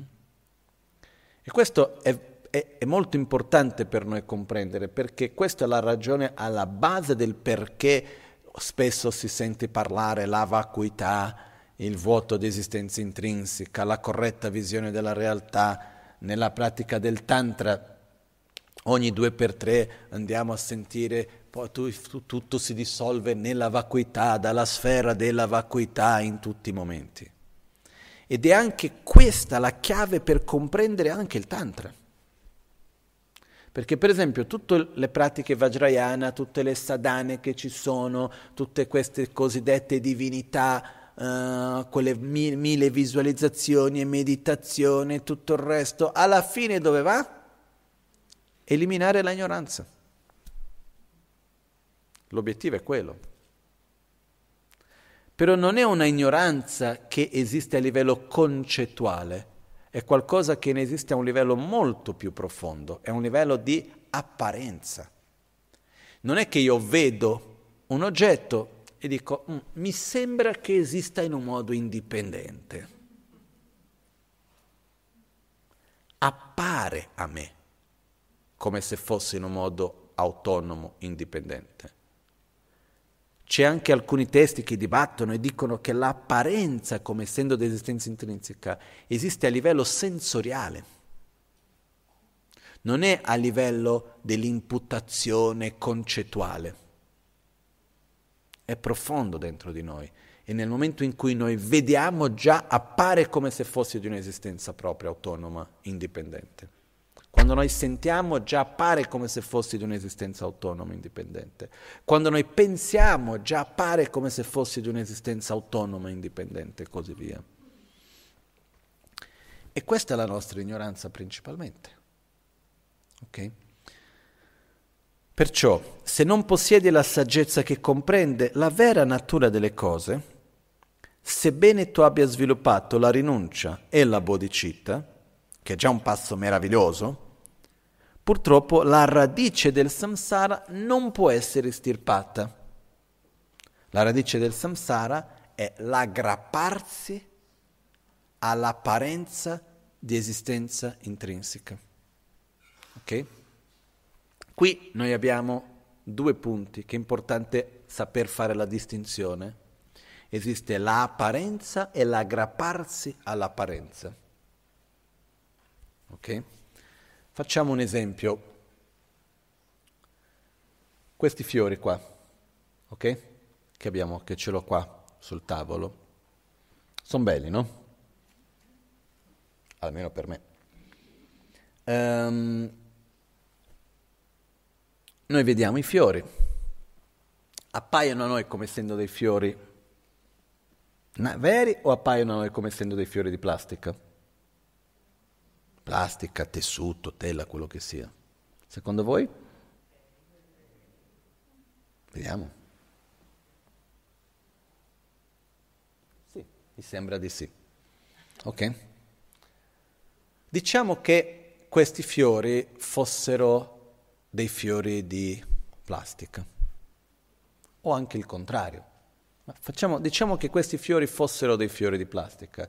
Non so se vi è mai capitato di vedere dei fiori artificiali che sembrano veri a tutti gli effetti, ok? E diciamo che questi fiori fossero dei fiori che in realtà non sono dei fiori, sono delle cose di plastica, di carta, di tessuto, di quel che è, che si assomigliano all'immagine di un fiore, ma un fiore non è perché un fiore di plastica è un po' difficile che ci sia. No? Però chiamiamo fiore di plastica. Anche se è di plastica, appare a noi come se fosse un fiore vero. E c'è un periodo della nostra vita che ogni volta che noi vediamo diciamo, ma che bravi, quelli in gompa sostituiscono sempre i fiori, riescono a trovare sempre dei fiori così simili. Perciò appare a noi come se fosse un fiore vero e noi lo percepiamo, aggrappiamo a questa apparenza come essendo reale, ci relazioniamo a quell'oggetto come se esistesse così come appare. Perciò c'è l'apparenza come se fosse un fiore vero e c'è l'aggrapparsi a quell'apparenza in cui noi ci relazioniamo come se fosse un fiore vero. Ok? A un certo momento noi arriviamo, andiamo a toccarlo, ci tocca cambiare il fiore, andiamo lì, ah, devo farmi cambiare il fiore, vado a vedere e lo tocco e vedo, ah, ma questo qua non c'è neanche acqua dentro. Ma come mai? Vado a vedere, ah, non è un fiore vero, questo è di plastica. Ah, ok. Ritorno il giorno dopo, rivedo lo stesso fiore di plastica. Come appare a me? Come essendo un fiore di plastica o appare come un fiore vero? Io dico, ah, però è di plastica. Appare come un fiore vero, però io non ho più l'aggrapparsi a quel fiore, io mi relaziono come essendo un fiore di plastica, anche se appare a me come se fosse vero. Il passo successivo è che appare a me come essendo di plastica e mi relaziono come essendo di plastica. Però io l'ho visto come un fiore vero per così tanto tempo e le sue caratteristiche ah, sono così simili che io non riesco a distinguere, quindi appare a me come se fosse reale, quando non lo è. Quindi abbiamo i tre livelli. Quando c'è l'apparenza e c'è l'aggrapparsi all'apparenza, ossia io mi relaziono come se l'apparenza fosse reale, c'è il momento in cui io mi accorgo che l'apparenza non corrisponde alle caratteristiche effettive di quell'oggetto e quindi io vedo appare però non è così come appare e c'è il momento in cui non appare neanche più. Lo stesso esempio è dato con un miraggio o con un sogno. In un sogno ci sono tre stati. C'è un momento in cui sogniamo e non siamo consapevoli che stiamo sognando. Perciò se io sto sognando e in mezzo al sogno vedo un oggetto di rabbia, di paura, di attrazione, di qualunque cosa, quelle emozioni si manifestano, no? Io mi ricordo una volta che ero abbastanza piccolo, non mi ricordo quanti anni avevo, avrei avuto intorno ai 5, 6, 7, non lo so, ero abbastanza piccolo. E a un certo punto io avevo un letto un po' alto, e uscendo di camera mia c'era subito la scala che scendeva al piano sotto. E ho sognato che, che scendevo dal letto, andavo dove c'era la scala e saltavo il piano sotto. E la sensazione era di cadere, però molto molto di più di quei tre metri che ci saranno stati lì. La sensazione era quella di cadere tantissimo e ho preso paura. E quando stavo per toccare per terra mi sono svegliato. Quindi io stavo sognando, appareva a me come se io stesse cadendo, io credevo di star cadendo e quindi avevo paura. Quando mi sono svegliato mi sono detto, ah, era un sogno, ripetiamo. Mi sono rimesso a dormire e ho ripetuto lo stesso sogno, essendo consapevole però che era un sogno. E quindi io mi mettevo a saltare per divertirmi, sapendo che tanto alla fine non succedeva nulla perché mi svegliavo. Io ho ripetuto 3-4 volte questo, saltavo, mi svegliavo, ridormivo, addormentavo, risognavo la stessa cosa, saltavo, mi svegliavo, perché sapevo che era un sogno. Appariva ancora come se io stesse cadendo, ma io sapevo che era un sogno. Finché mi sono annoiato non ho più ripetuto quel sogno. No? Perciò quando noi stiamo sognando, l'oggetto del sogno appare come se fosse reale. Se io sogno che una persona che voglio bene muore, quando mi sveglio non è detto che la persona sia morta, però durante il sogno io lo vivo come se fosse reale. Perciò ciò che appare nei sogni, l'apparenza è come se fosse reale. Se noi non sappiamo di star sognando, noi viviamo quello come se effettivamente fosse così. E quindi andiamo a reagire, sentiamo le emozioni e tutto il resto. Il passo successivo è io sto sognando, però io so che è un sogno. Quindi appare a me come se fosse reale, ma io so che non è. Di conseguenza non ho le stesse reazioni. Appare a me come se quella persona stesse morendo, però io so che non è vero, quindi non ho quelle stesse emozioni di paura, di, di tristezza o di quel che sia. Il livello successivo è l'essere sveglio, dove non c'è più né l'apparenza né l'aggrapparsi. Ok? Perciò la nostra ignoranza non è l'apparenza, è l'aggrapparsi alla apparenza. Ok? Quando noi parliamo della saggezza, la saggezza è l'antidoto all'aggrapparsi all'apparenza. L'apparenza fa riferimento a quello che viene chiamata l'impronta della ignoranza. Viene chiamato uh, noi abbiamo Marikpe Pakcha in tibetano, che sarebbe l'impronta dell'ignoranza, ok? Che vengono anche chiamati nel seguente modo. Noi abbiamo le due ostruzioni, che viene chiamata l'ostruzione dei veleni mentali e l'ostruzione alla omniscienza. L'ostruzione dei veleni mentali viene chiamato di Nyuntrip e l'ostruzione alla omniscienza viene chiamato di Shetrip. Questi sono concetti che li teniamo lì, poi dopo vanno a incastrarsi con il tutto.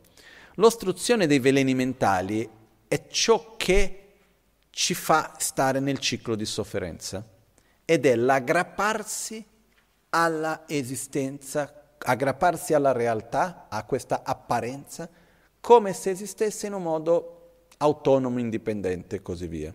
Ok? Quindi è l'aggrapparsi all'apparenza illusoria. Mentre il shed trip, quindi quando si elimina il nyon trip, l'ostruzione dei veleni mentali, si esce dal samsara. Quando si elimina il shed trip, che è l'apparenza di esistenza intrinseca, che è l'impronta dell'ignoranza, si diventa un Buddha. Perciò esiste la parte della ignoranza, che è la radice del samsara, è l'aggrapparsi alla realtà in un modo illusorio. L'apparenza della realtà in un modo illusorio è invece l'impronta dell'ignoranza, è quello che avviene dopo, non è la radice del samsara. Ok? Quindi questo per capire un po' che cos'è la radice del samsara. Facendo un'altra metafora ancora, e questa è la mia preferita, che sono metafore che sono utilizzate sin dagli insegnamenti di Buddha e sono state ripassate generazione dopo generazione. Una metafora che viene sempre utilizzata è quella del riflesso della luna in un lago.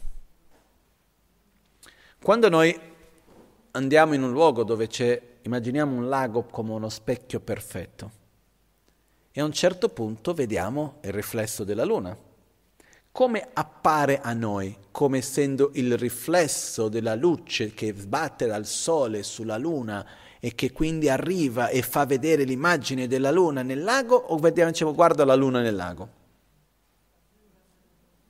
Okay? Perciò appare a noi come se la luna ci fosse nel lago.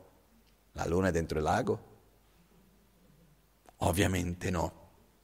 Ok?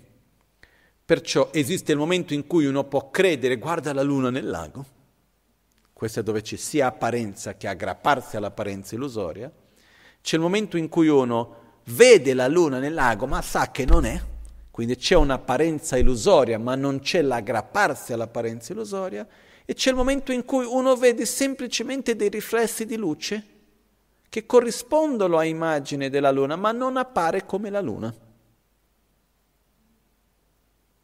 Ok? L'altro esempio, che per me è uno di quelli più importanti, è quello del riflesso del nostro viso nello specchio. Quando noi ci guardiamo allo specchio, no? senza filosofare, cosa vediamo quando apriamo gli occhi davanti a uno specchio? Vediamo noi stessi, vediamo la nostra faccia, o no? principio sì, giusto? Adesso cercando di analizzare un po', filosofando un po', nello specchio cosa c'è? C'è la nostra faccia? O c'è un riflesso della nostra faccia? In realtà c'è la luce che tocca la nostra faccia, che si riflette verso lo specchio e ritorna verso di noi. Cosa succede se lo specchio che stiamo utilizzando è uno specchio curvo? Fa in modo che la nostra faccia possa sembrare più grassa o più magra, a secondo di come è fatto lo specchio. Cosa succede se lo specchio è macchiato? La nostra faccia può sembrare che sia macchiata. Ok?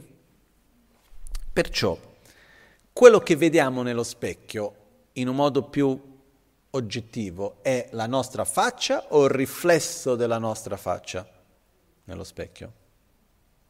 È il riflesso dell'immagine della nostra faccia nello specchio. Chiaro questo? Ok. Per il quanto noi siamo consapevoli che quello che vediamo nello specchio non è la nostra faccia, quando noi guardiamo allo specchio, cosa appare? La nostra faccia. Ok? Ed è interessante perché non c'è nessuno a cui andiamo a chiedere cosa stai vedendo, effettivamente la tua faccia o è il riflesso del tuo viso nel, nello specchio? La risposta di tutti è è il riflesso.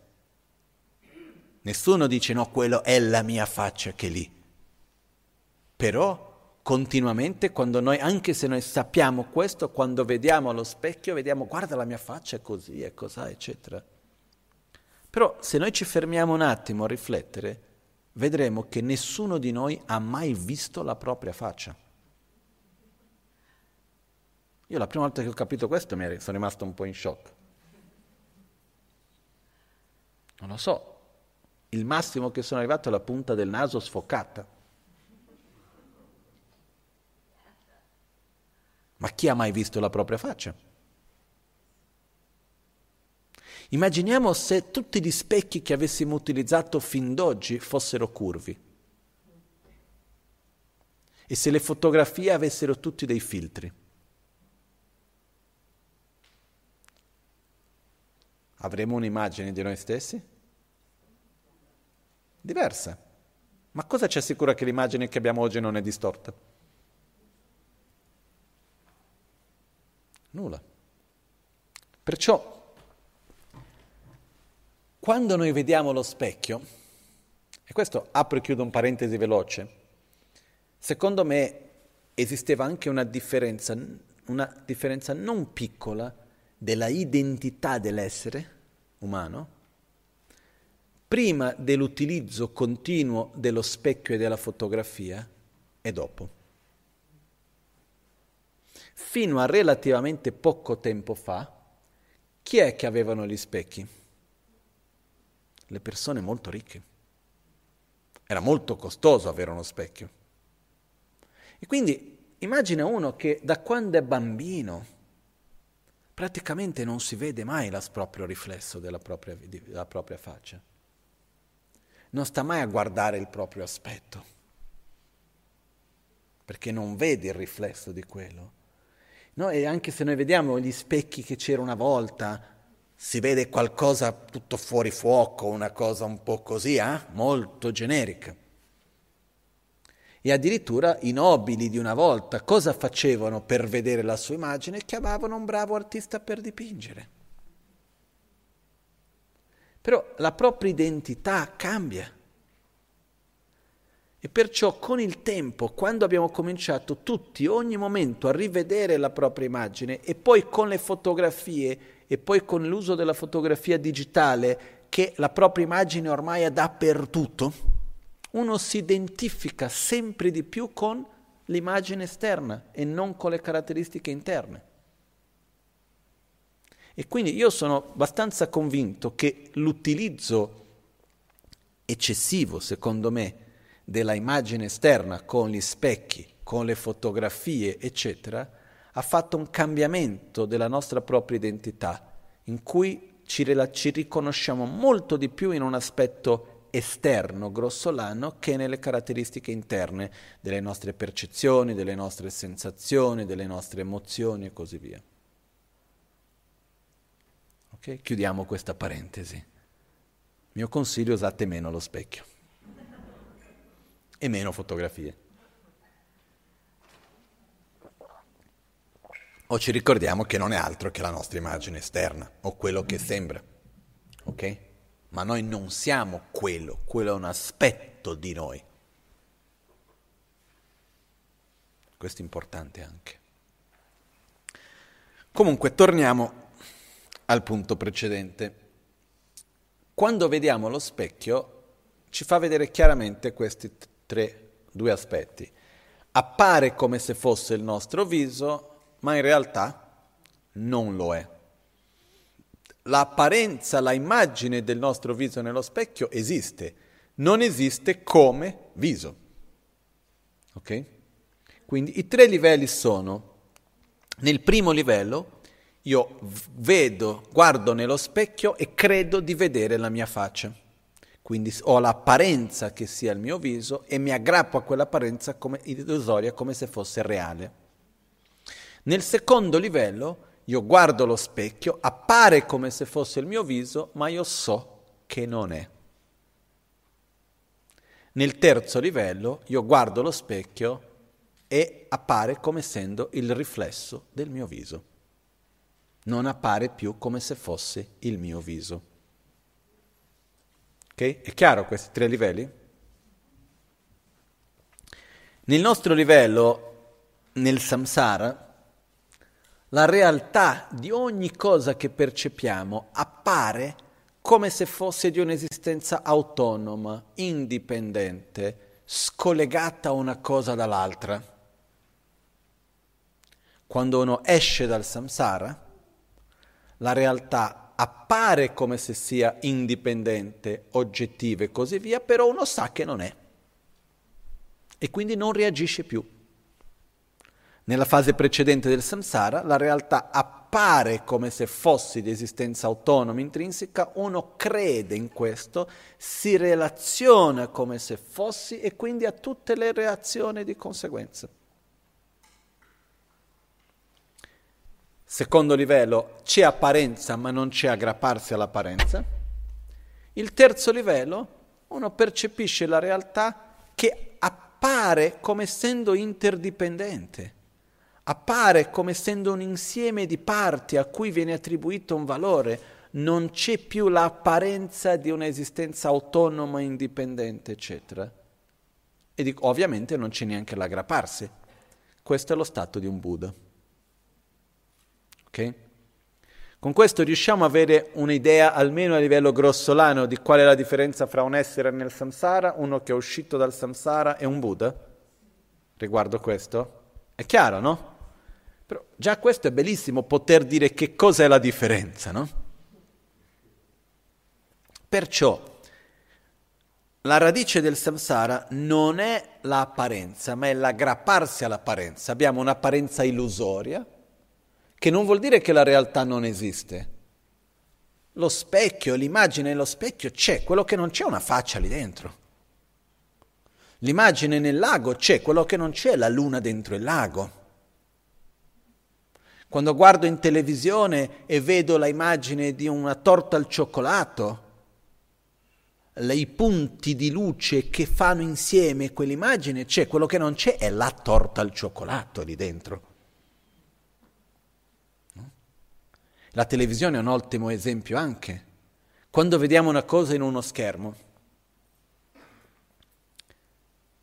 e vediamo una scena di un oggetto o una situazione che genera attrazione, un nostro oggetto di attrazione, di desiderio, appare come punti di luce a cui noi attribuiamo il significato dell'oggetto di desiderio o appare come l'oggetto di desiderio?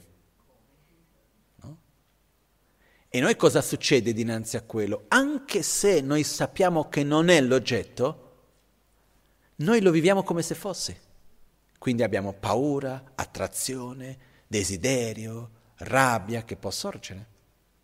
Se no i film di horror e tutto il resto non funzionerebbero mica. Io mi ricordo una volta che ero con mio padre e mia sorella, stavamo guardando la televisione, tantissimi anni fa. In un certo punto c'è una pubblicità di una sorta di biscotto al cioccolato, con le gocce di cioccolato. E noi vediamo la pubblicità, appena finisce, sta per finendo la pubblicità, ci guardiamo uno all'altro, avevamo tutti e tre l'acquolina in bocca. Ci siamo guardati, ho detto, va bene, diamo la vittoria alla pubblicità. Ci siamo alzati, mio padre ha preso la macchina, è andato al supermercato, ha comprato il biscotto, no?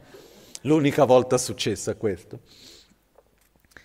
Ma quello che succede è che mentre io sto vedendo, io ovviamente se qualcuno mi chiede, ma quello che stai vedendo è il biscotto? No.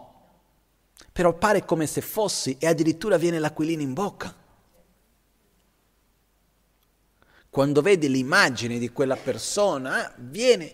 Quindi appare, è un'apparenza illusoria perché appare come essendo qualcosa che non è. Perché quello che ho davanti a me sono dei punti di luce che non si possono mangiare. Quindi non è un biscotto.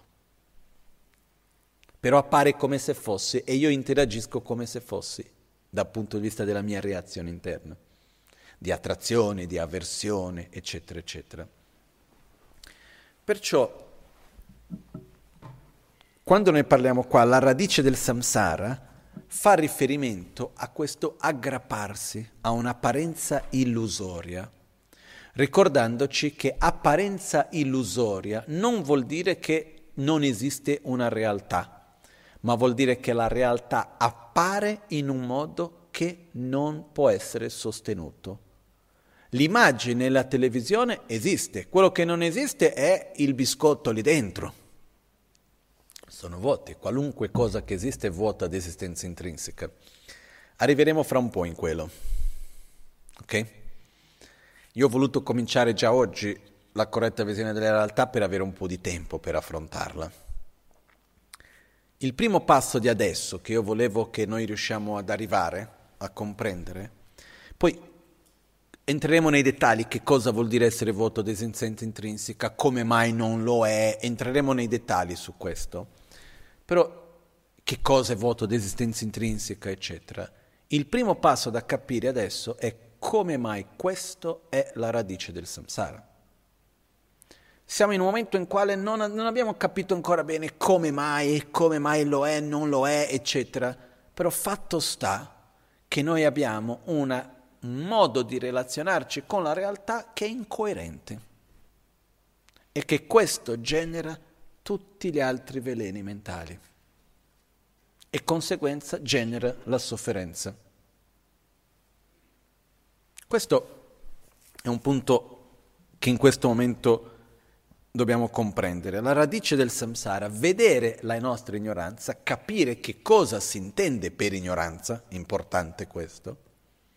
Perciò, ripetiamo ancora, la ignoranza è l'aggrapparsi a un'apparenza illusoria, come se fosse reale. L'apparenza illusoria qual è?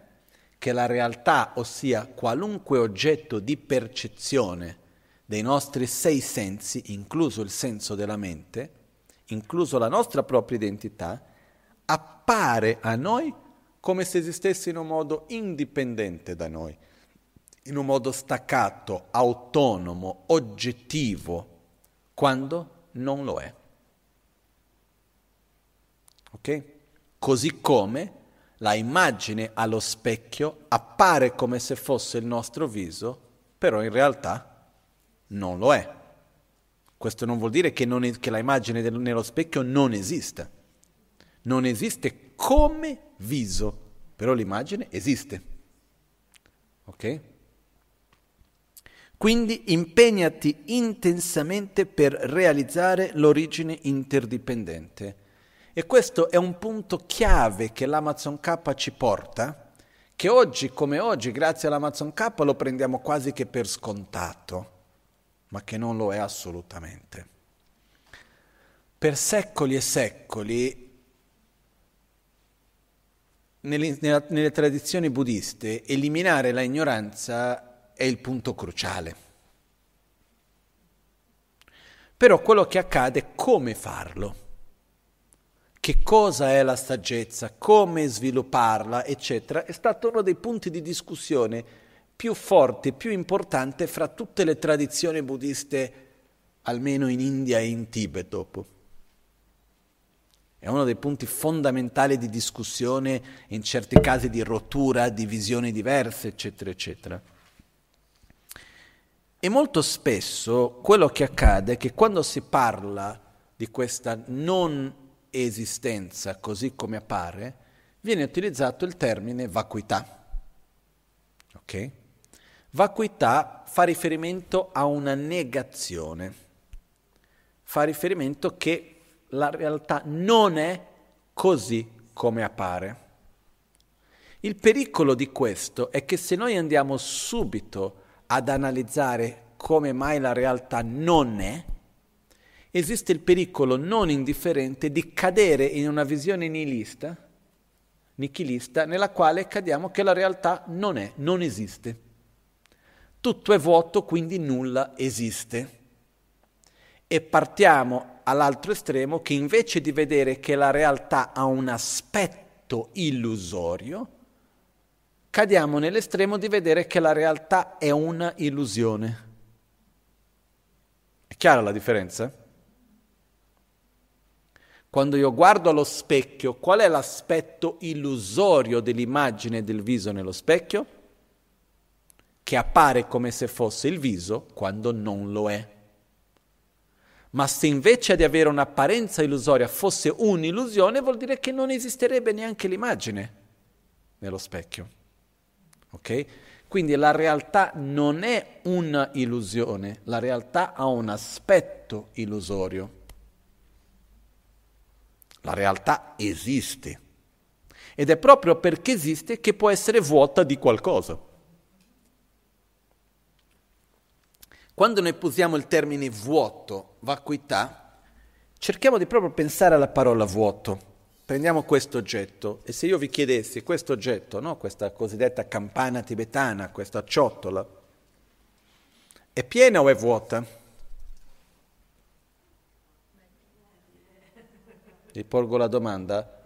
La corretta risposta, secondo me, è un'altra domanda piena o vuota di che cosa? È vuota di che cosa, mi stai chiedendo? È vuota di acqua? Sì. È vuota di aria? No. Ok? Quindi quando noi diciamo è vuoto, è necessariamente qua ci sono tre punti fondamentali.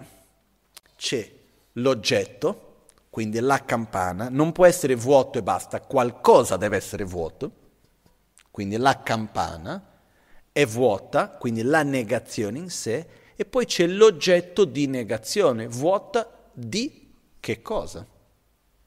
Ogni qualvolta che c'è una negazione ci deve essere ciò che manca, a, che, a chi manca e che cosa manca. No? Non c'è gioia, a chi? No? Ma immaginiamo che non c'è. A chi non c'è e che cosa non c'è? Se qualcuno c'è o non c'è? Io ti chiedo scusi, prima di tutto, dove? A chi? E che cosa? Quindi quando noi diciamo è vuoto, prima di tutto dobbiamo capire che cosa è vuoto e di che cosa è vuoto. Questi sono i punti fondamentali. Quando noi diciamo tutti i fenomeni sono della natura di vacuità o tutti i fenomeni sono vuoti, non vuol assolutamente dire che i fenomeni non esistono. Vuol dire che i fenomeni mancano di qualcosa, sono vuoti di qualcosa. Qual è questo qualcosa che i fenomeni non hanno? Sono vuoti? Sono vuoti di un'esistenza autonoma, intrinseca, così come appaiono. Ok? Perché hanno un'apparenza illusoria.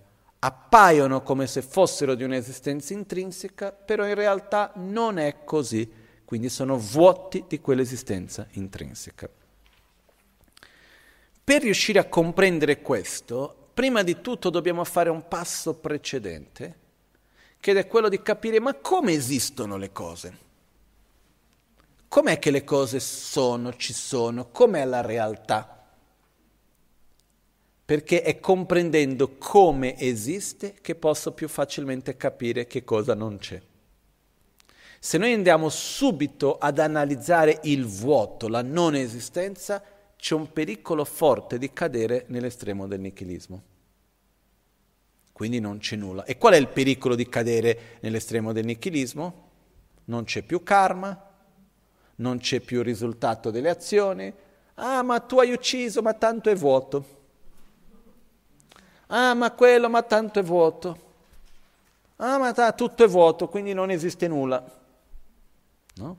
C'è un detto in, in certi insegnamenti che dice il modo per sapere se stai meditando e analizzando correttamente la corretta visione della realtà è se più rifletti sul vuoto di esistenza intrinseca e più hai certezza, fede, quindi fiducia nella legge di causa ed effetto, vuol dire che stai facendo un'analisi corretta. Se più rifletti sul vuoto di esistenza intrinseca e più ti scolleghi, meno fiducia hai nella legge di causa ed effetto, vuol dire che stai facendo una riflessione sbagliata. Okay? L'Amazon K ha aperto questa porta per noi per dire prima per comprendere la corretta visione della realtà non partiamo dalla vacuità, partiamo dall'interdipendenza. Vacuità e interdipendenza sono due facce della stessa moneta. È un po' per dire la interdipendenza è come esiste, la vacuità è come non esiste. È per dire L'interdipendenza è quello che c'è, la vacuità è quello che manca. Però partiamo da quello che c'è, partiamo da capire come le cose sono. Il momento in cui io comprendo come le cose sono, naturalmente riuscirò a negare il modo in cui non sono.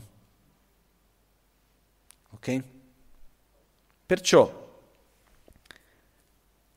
impegnati intensamente per realizzare l'origine inter dipendente. Ok, partiamo brevemente su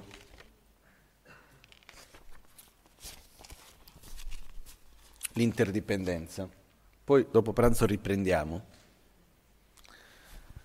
L'interdipendenza, uh, cercando di spiegarla in un modo semplice, e per semplice intendo dire che non entreremo in certi dettagli e ci sono certe sottilezze che si possono, raffinatezze che si possono tirar fuori, cioè, esiste un fine tuning lì che questo è un argomento che per esempio negli studi classici, nei, nelle varie università monastiche e così via, sono quattro anni di studi sulla corretta visione della realtà. Quattro anni che si intendono dire di 12 ore al giorno, 6 giorni alla settimana, 11 mesi all'anno.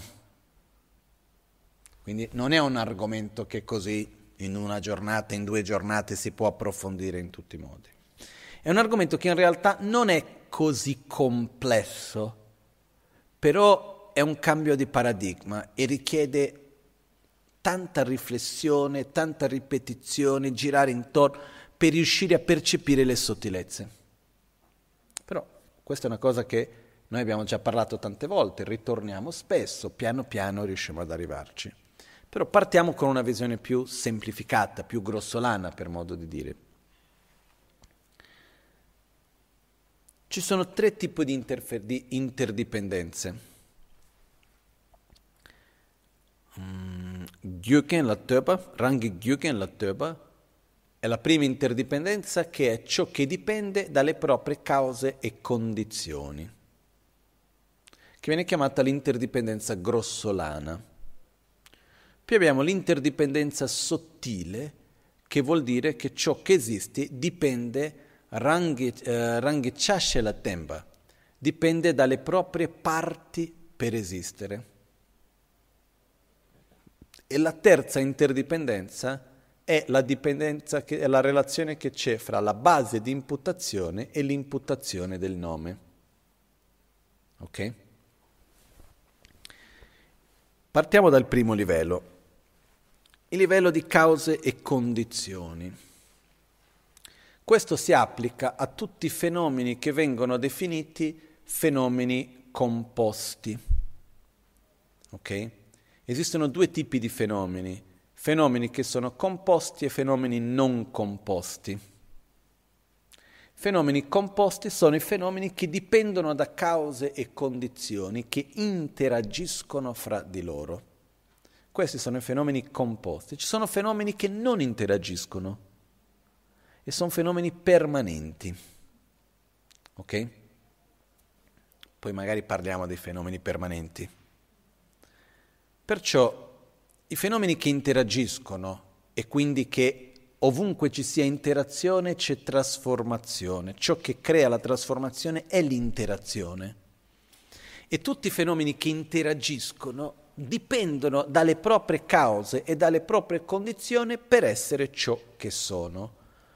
Non esiste nessun fenomeno composto, ossia che interagisce, che a sua volta non esista così com'è indipendentemente dalle proprie cause dalle proprie condizioni. Fenomeni composti, tutto ciò che noi possiamo percepire con i nostri cinque sensi e anche i nostri pensieri, la nostra la mente per dire, sono fenomeni composti, che la mente interagisce ed è un fenomeno composto Ogni cosa che noi percepiamo, ogni cosa che esiste nella materia è un fenomeno composto. E tutto questo dipende da cause e condizioni, che vuol dire che quando noi vediamo qualunque cosa nel momento presente, è così a causa di innumerevoli interazioni che sono dovute avvenire. Basta chiederci che cosa determina il momento presente che noi stiamo vivendo?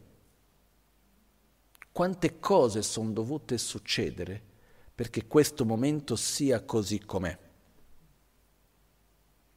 Un'infinità. E la cosa più incredibile, basta che una di quelle cose sia stata diversa, che il momento presente non sarebbe così com'è. No?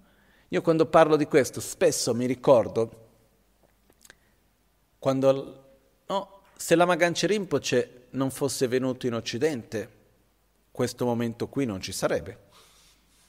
Se non fosse andato in Brasile, probabilmente io non sarei qui e quindi questo momento non ci sarebbe così come sarebbe diverso.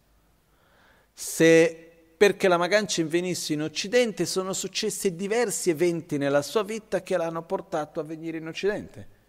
E c'è un evento particolare che mi ricordo che, perché sembrano delle cose insignificanti, no? Un evento piccolo.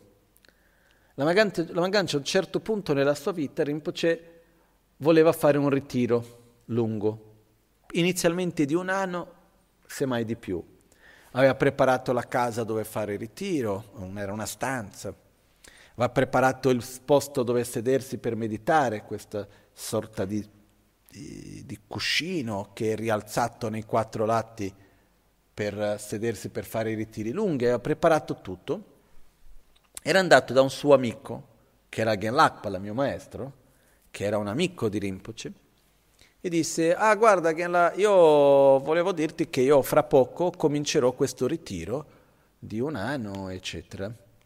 E Genlakpala, che era una delle persone più vicine a Rinpoche in quell'epoca, gli disse, no, Genlakpala era un uomo di poche parole, e disse a Rinpoche, se io fossi in te, io non riuscirei in questo ritiro a fare neanche un mantra. Rinpoche lo guardò e disse, ma perché? E lui disse, perché tu hai così tanti debiti in giro, che con tutti i debiti che hai, come puoi avere la mente serena per metterti a fare un ritiro? Detto, la gente che ha bisogno dei soldi che ti hanno prestato, non vengono da te perché hanno una sorta di rispetto, timore verso il lama e quindi non vengono da te, però sapendo che sono tuo amico vengono da me. E ogni due per tre vengono da me a dire non è che Rinpoche magari ha i soldi che mi può restituire perché ho bisogno di qua e di là. Perché cosa Rinpoche faceva? Lui andava nelle case delle varie persone, noi era visto come veniva chiamato anche l'ama dei poveri in quell'epoca, che andava nelle varie case delle persone a fare le cerimonie di guarigione, dare i consigli, eccetera. E nella cultura tibetana tu non puoi mai invitare un lama, qualcuno a venire se non hai nulla da offrire. Non perché sia necessario, ma perché è una, da parte sua, se inviti devi offrire qualcosa. E c'era gente che era molto molto povera all'epoca e si vergognavano di invitare il lama, anche se avessero bisogno. Perciò Rinpoche, sapendo di questo, se doveva andare alla casa di una famiglia, lui partiva molto molto prima, era tutto a piedi, e mentre andava, con la scusa che stava andando lì, passava nelle case di tanti altri e approfittava per fare le guarigioni, dare i consigli, eccetera. Quindi se lui andasse senza essere invitato non funzionava, ma visto che era di passaggio funzionava, quindi trovava quella scusa, no? E quindi lui doveva essere in un posto al mattino, lui partiva il pomeriggio prima e piano piano fino alla tarda notte, poi dormiva da qualche parte, poi si svegliava e così andava da tutti. E molto spesso le persone avevano situazioni materiali molto difficili in quell'epoca. Stiamo parlando degli anni 70 in, al sud dell'India, dei, nei campi di rifugiati.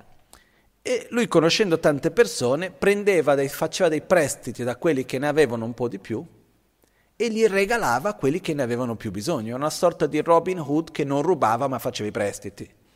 No? Non usava per sé, lui donava agli altri, non faceva un prestito a quello che aveva bisogno, li regalava, solo che dopo doveva restituire. E quindi era pieno di debiti per quello. È arrivato a questo punto, quando Gerlachpal ha detto questo, lui al primo momento rimase un po' così, poi pensò e si organizzò nel seguente modo, dice, ho avuto un invito, Rinpoche aveva avuto un invito per andare al nord dell'India, dove c'era nel Sikkim, che c'era questo piccolo regno del Sikkim dove la madre del re aveva un problema agli occhi. E Rinpoche era stato invitato per andare lì per fare la guarigione per la madre del re. E Rinpoche pensò, vado lì, sto tre mesi, faccio tutto quello che devo fare lì, con le offerte che riceverò lì, ritorno, pago tutti i debiti ed entro in ritiro. Succede però che lui non entra in ritiro, va effettivamente al nord, guarisce la madre del re. Esiste anche una foto di quell'epoca dove Rinpoche ha nelle sue mani un'immagine di Cenrese che apre gli occhi.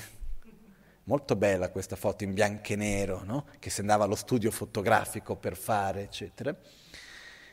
Solo che quello che succede è che diventa così famoso, conosciuto per la guarigione, che nella stanza dove lui stava, in questa sorta di piccolo palazzo, dico sorta perché era un palazzo per modo di dire del re del Sikkim piccolo, ogni giorno all'alba, quando lui si svegliava, c'era già una coda di persone che volevano qualcosa. E lui quei tre mesi che doveva stare su sono diventati tre anni, per la quantità di gente che ne aveva bisogno. Durante questo periodo, visto che lui era nel Sikkim, che era vicino al Nepal, c'è stato un capodanno tibetano dove la famiglia, che erano discepoli della vita precedente di Rinpoche, che la ama Jolkarla, ha invitato Rinpoche, che anche prendeva cura di Rinpoche quando era bambino in Tibet, hanno invitato Rinpoche a venire in Nepal per offrire una puja di lunga vita a Rinpoche, la prima puja di lunga vita formale che è stata offerta a Rinpoche.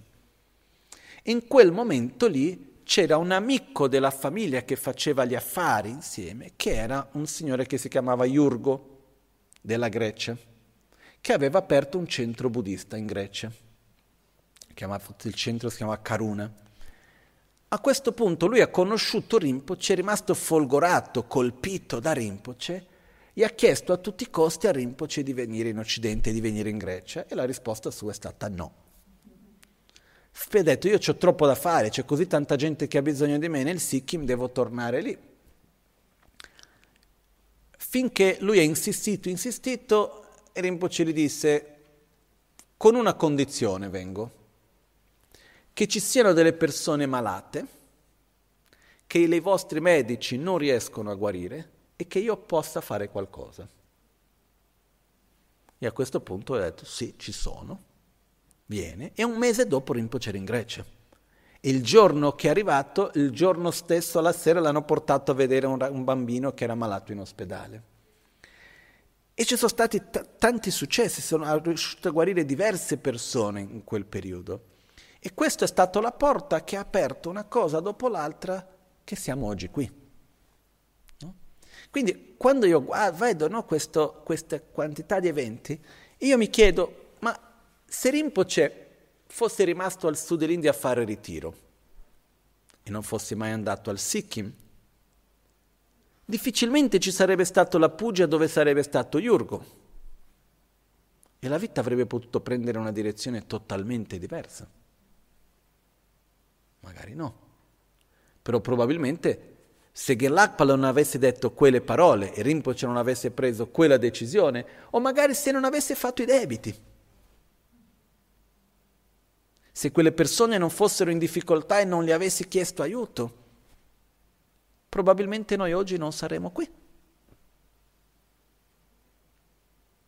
Perciò ogni piccola cosa che avviene determina tutto ciò che avviene dopo.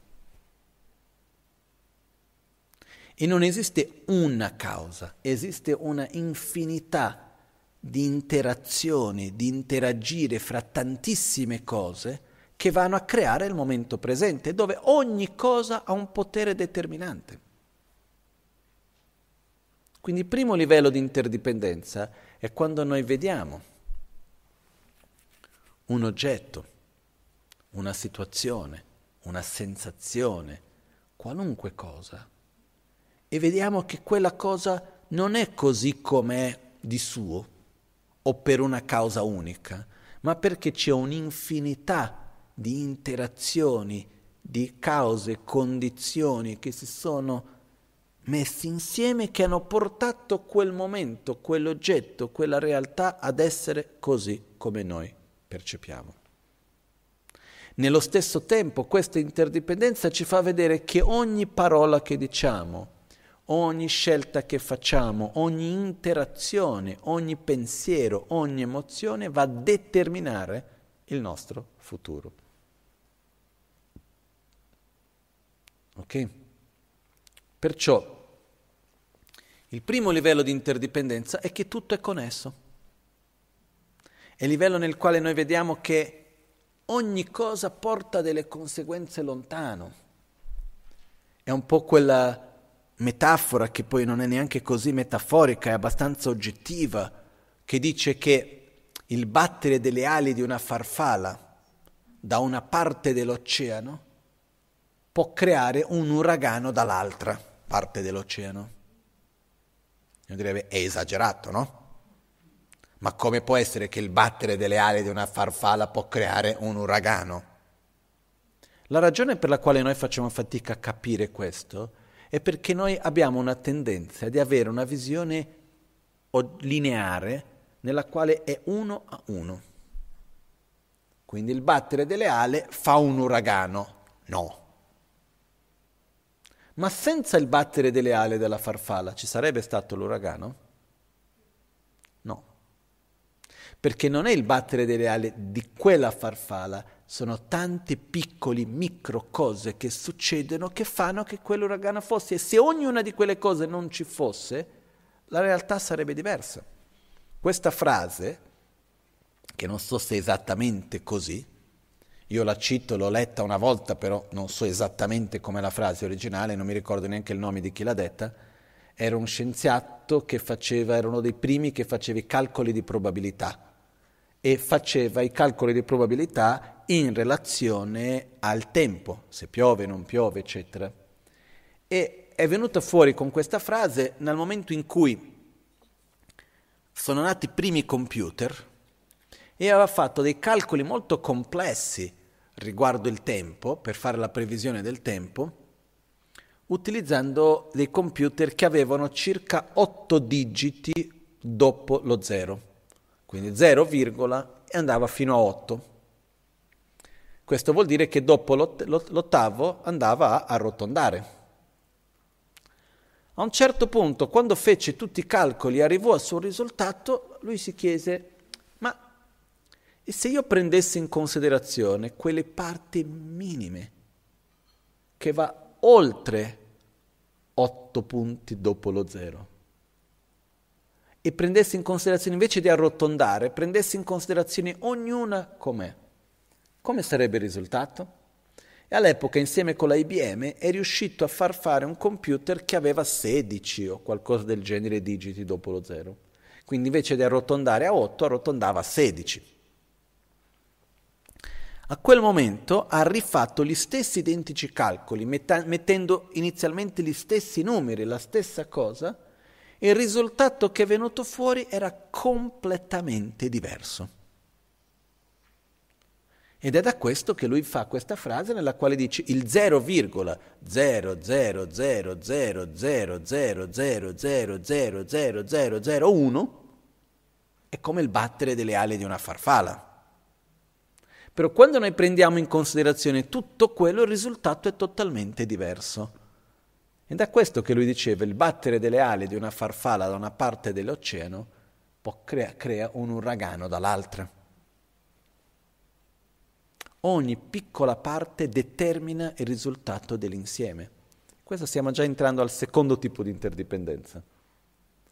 Però il punto è che ogni situazione che esiste, ogni fenomeno, ogni realtà che noi vediamo che interagisce, è così com'è come risultato di una estremamente complessa interazione fra cause e condizioni. E la cosa importante da capire è che ogni fenomeno composto non solo è il risultato di una complessa catena di eventi e di interazioni di cause e condizioni, è in se stesso sia causa che condizione, perché interagisce. Quindi è una condizione per gli altri fenomeni con cui interagisce nel presente ed è una causa per ciò che avverrà dopo. Quindi nulla viene dal nulla, nulla finisce in nulla, tutto si trasforma. Quando noi vediamo la realtà intorno a noi, qualunque situazione, siamo consapevoli di questa complessità? Di solito no. Quindi il primo livello di interdipendenza ci porta a tante cose, poi dopo pranzo lo riprendiamo. Però ci aiuta a capire il potere di ogni azione, il potere di ogni cosa. e ci aiuta a non puntare più il dito addosso a una cosa specifica, ma vedere che noi viviamo in una realtà così complessa che non abbiamo controllo. Quando noi osserviamo questo primo livello di interdipendenza, vedremo che è come l'esempio di dove cade la foglia, è perfetto. Però io faccio parte delle interazioni che vanno a determinare dove cadono le prossime. Con questo vediamo il primo livello di interdipendenza che viene chiamata l'interdipendenza grossolana, che è già molto sottile in sé, non è una cosa così grossolana ed è qualcosa che se noi ci mettiamo a riflettere possiamo passare giorni, anni, vite a riflettere, a osservare, eccetera. Però, ed è di estrema importanza, perché questo primo livello di interdipendenza ci fa vedere che le cose non sono scollegate. Non è che ogni cosa è in un modo indipendente, ma una cosa è qua perché c'è l'altra lì e quando questo cambia interagisce con l'altra che interagisce con l'altra e ogni interazione cambia trasformazione, genera trasformazione. Ok? Quindi con questo abbiamo il primo livello di interdipendenza, cosiddetta interdipendenza grossolana, dove ogni fenomeno composto, ossia che dipende da causa e condizione, fenomeno che interagisce, quindi inter- impermanente, dipende dalle proprie cause e condizioni per essere così com'è e allo stesso tempo è in sé cause e condizione. Ogni fenomeno composto è in sé cause e condizioni. Okay? In realtà per quello che dice qualunque cosa che sia risultato è anche condizione ed è anche causa. Qualunque cosa che causa è anche risultato ed è anche condizione. Qualunque cosa che è condizione è sia causa che risultato. Per, per questo causa è una cosa, risultato è un'altra, condizione è un'altra, ma tutto ciò che sia uno è inevitabilmente anche gli altri due. Okay, questo è un po' per dire essere padre è una cosa, essere figlio è un'altra. Ma chiunque è padre è anche figlio.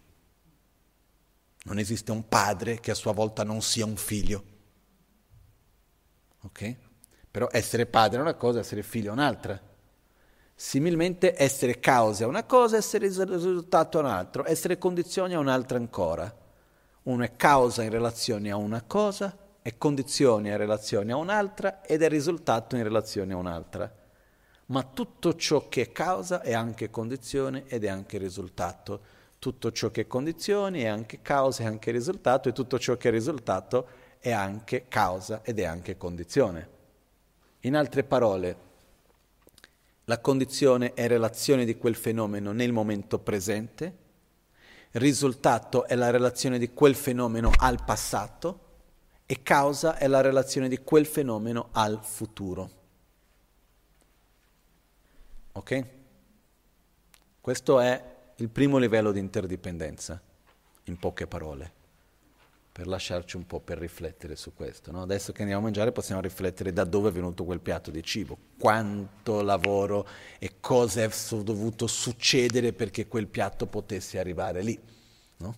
E così possiamo riflettere su ogni cosa. E fa veramente molto bene riflettere in questo, vedere questa prospettiva, cambia tantissimo il modo di relazionarci con le cose. thank you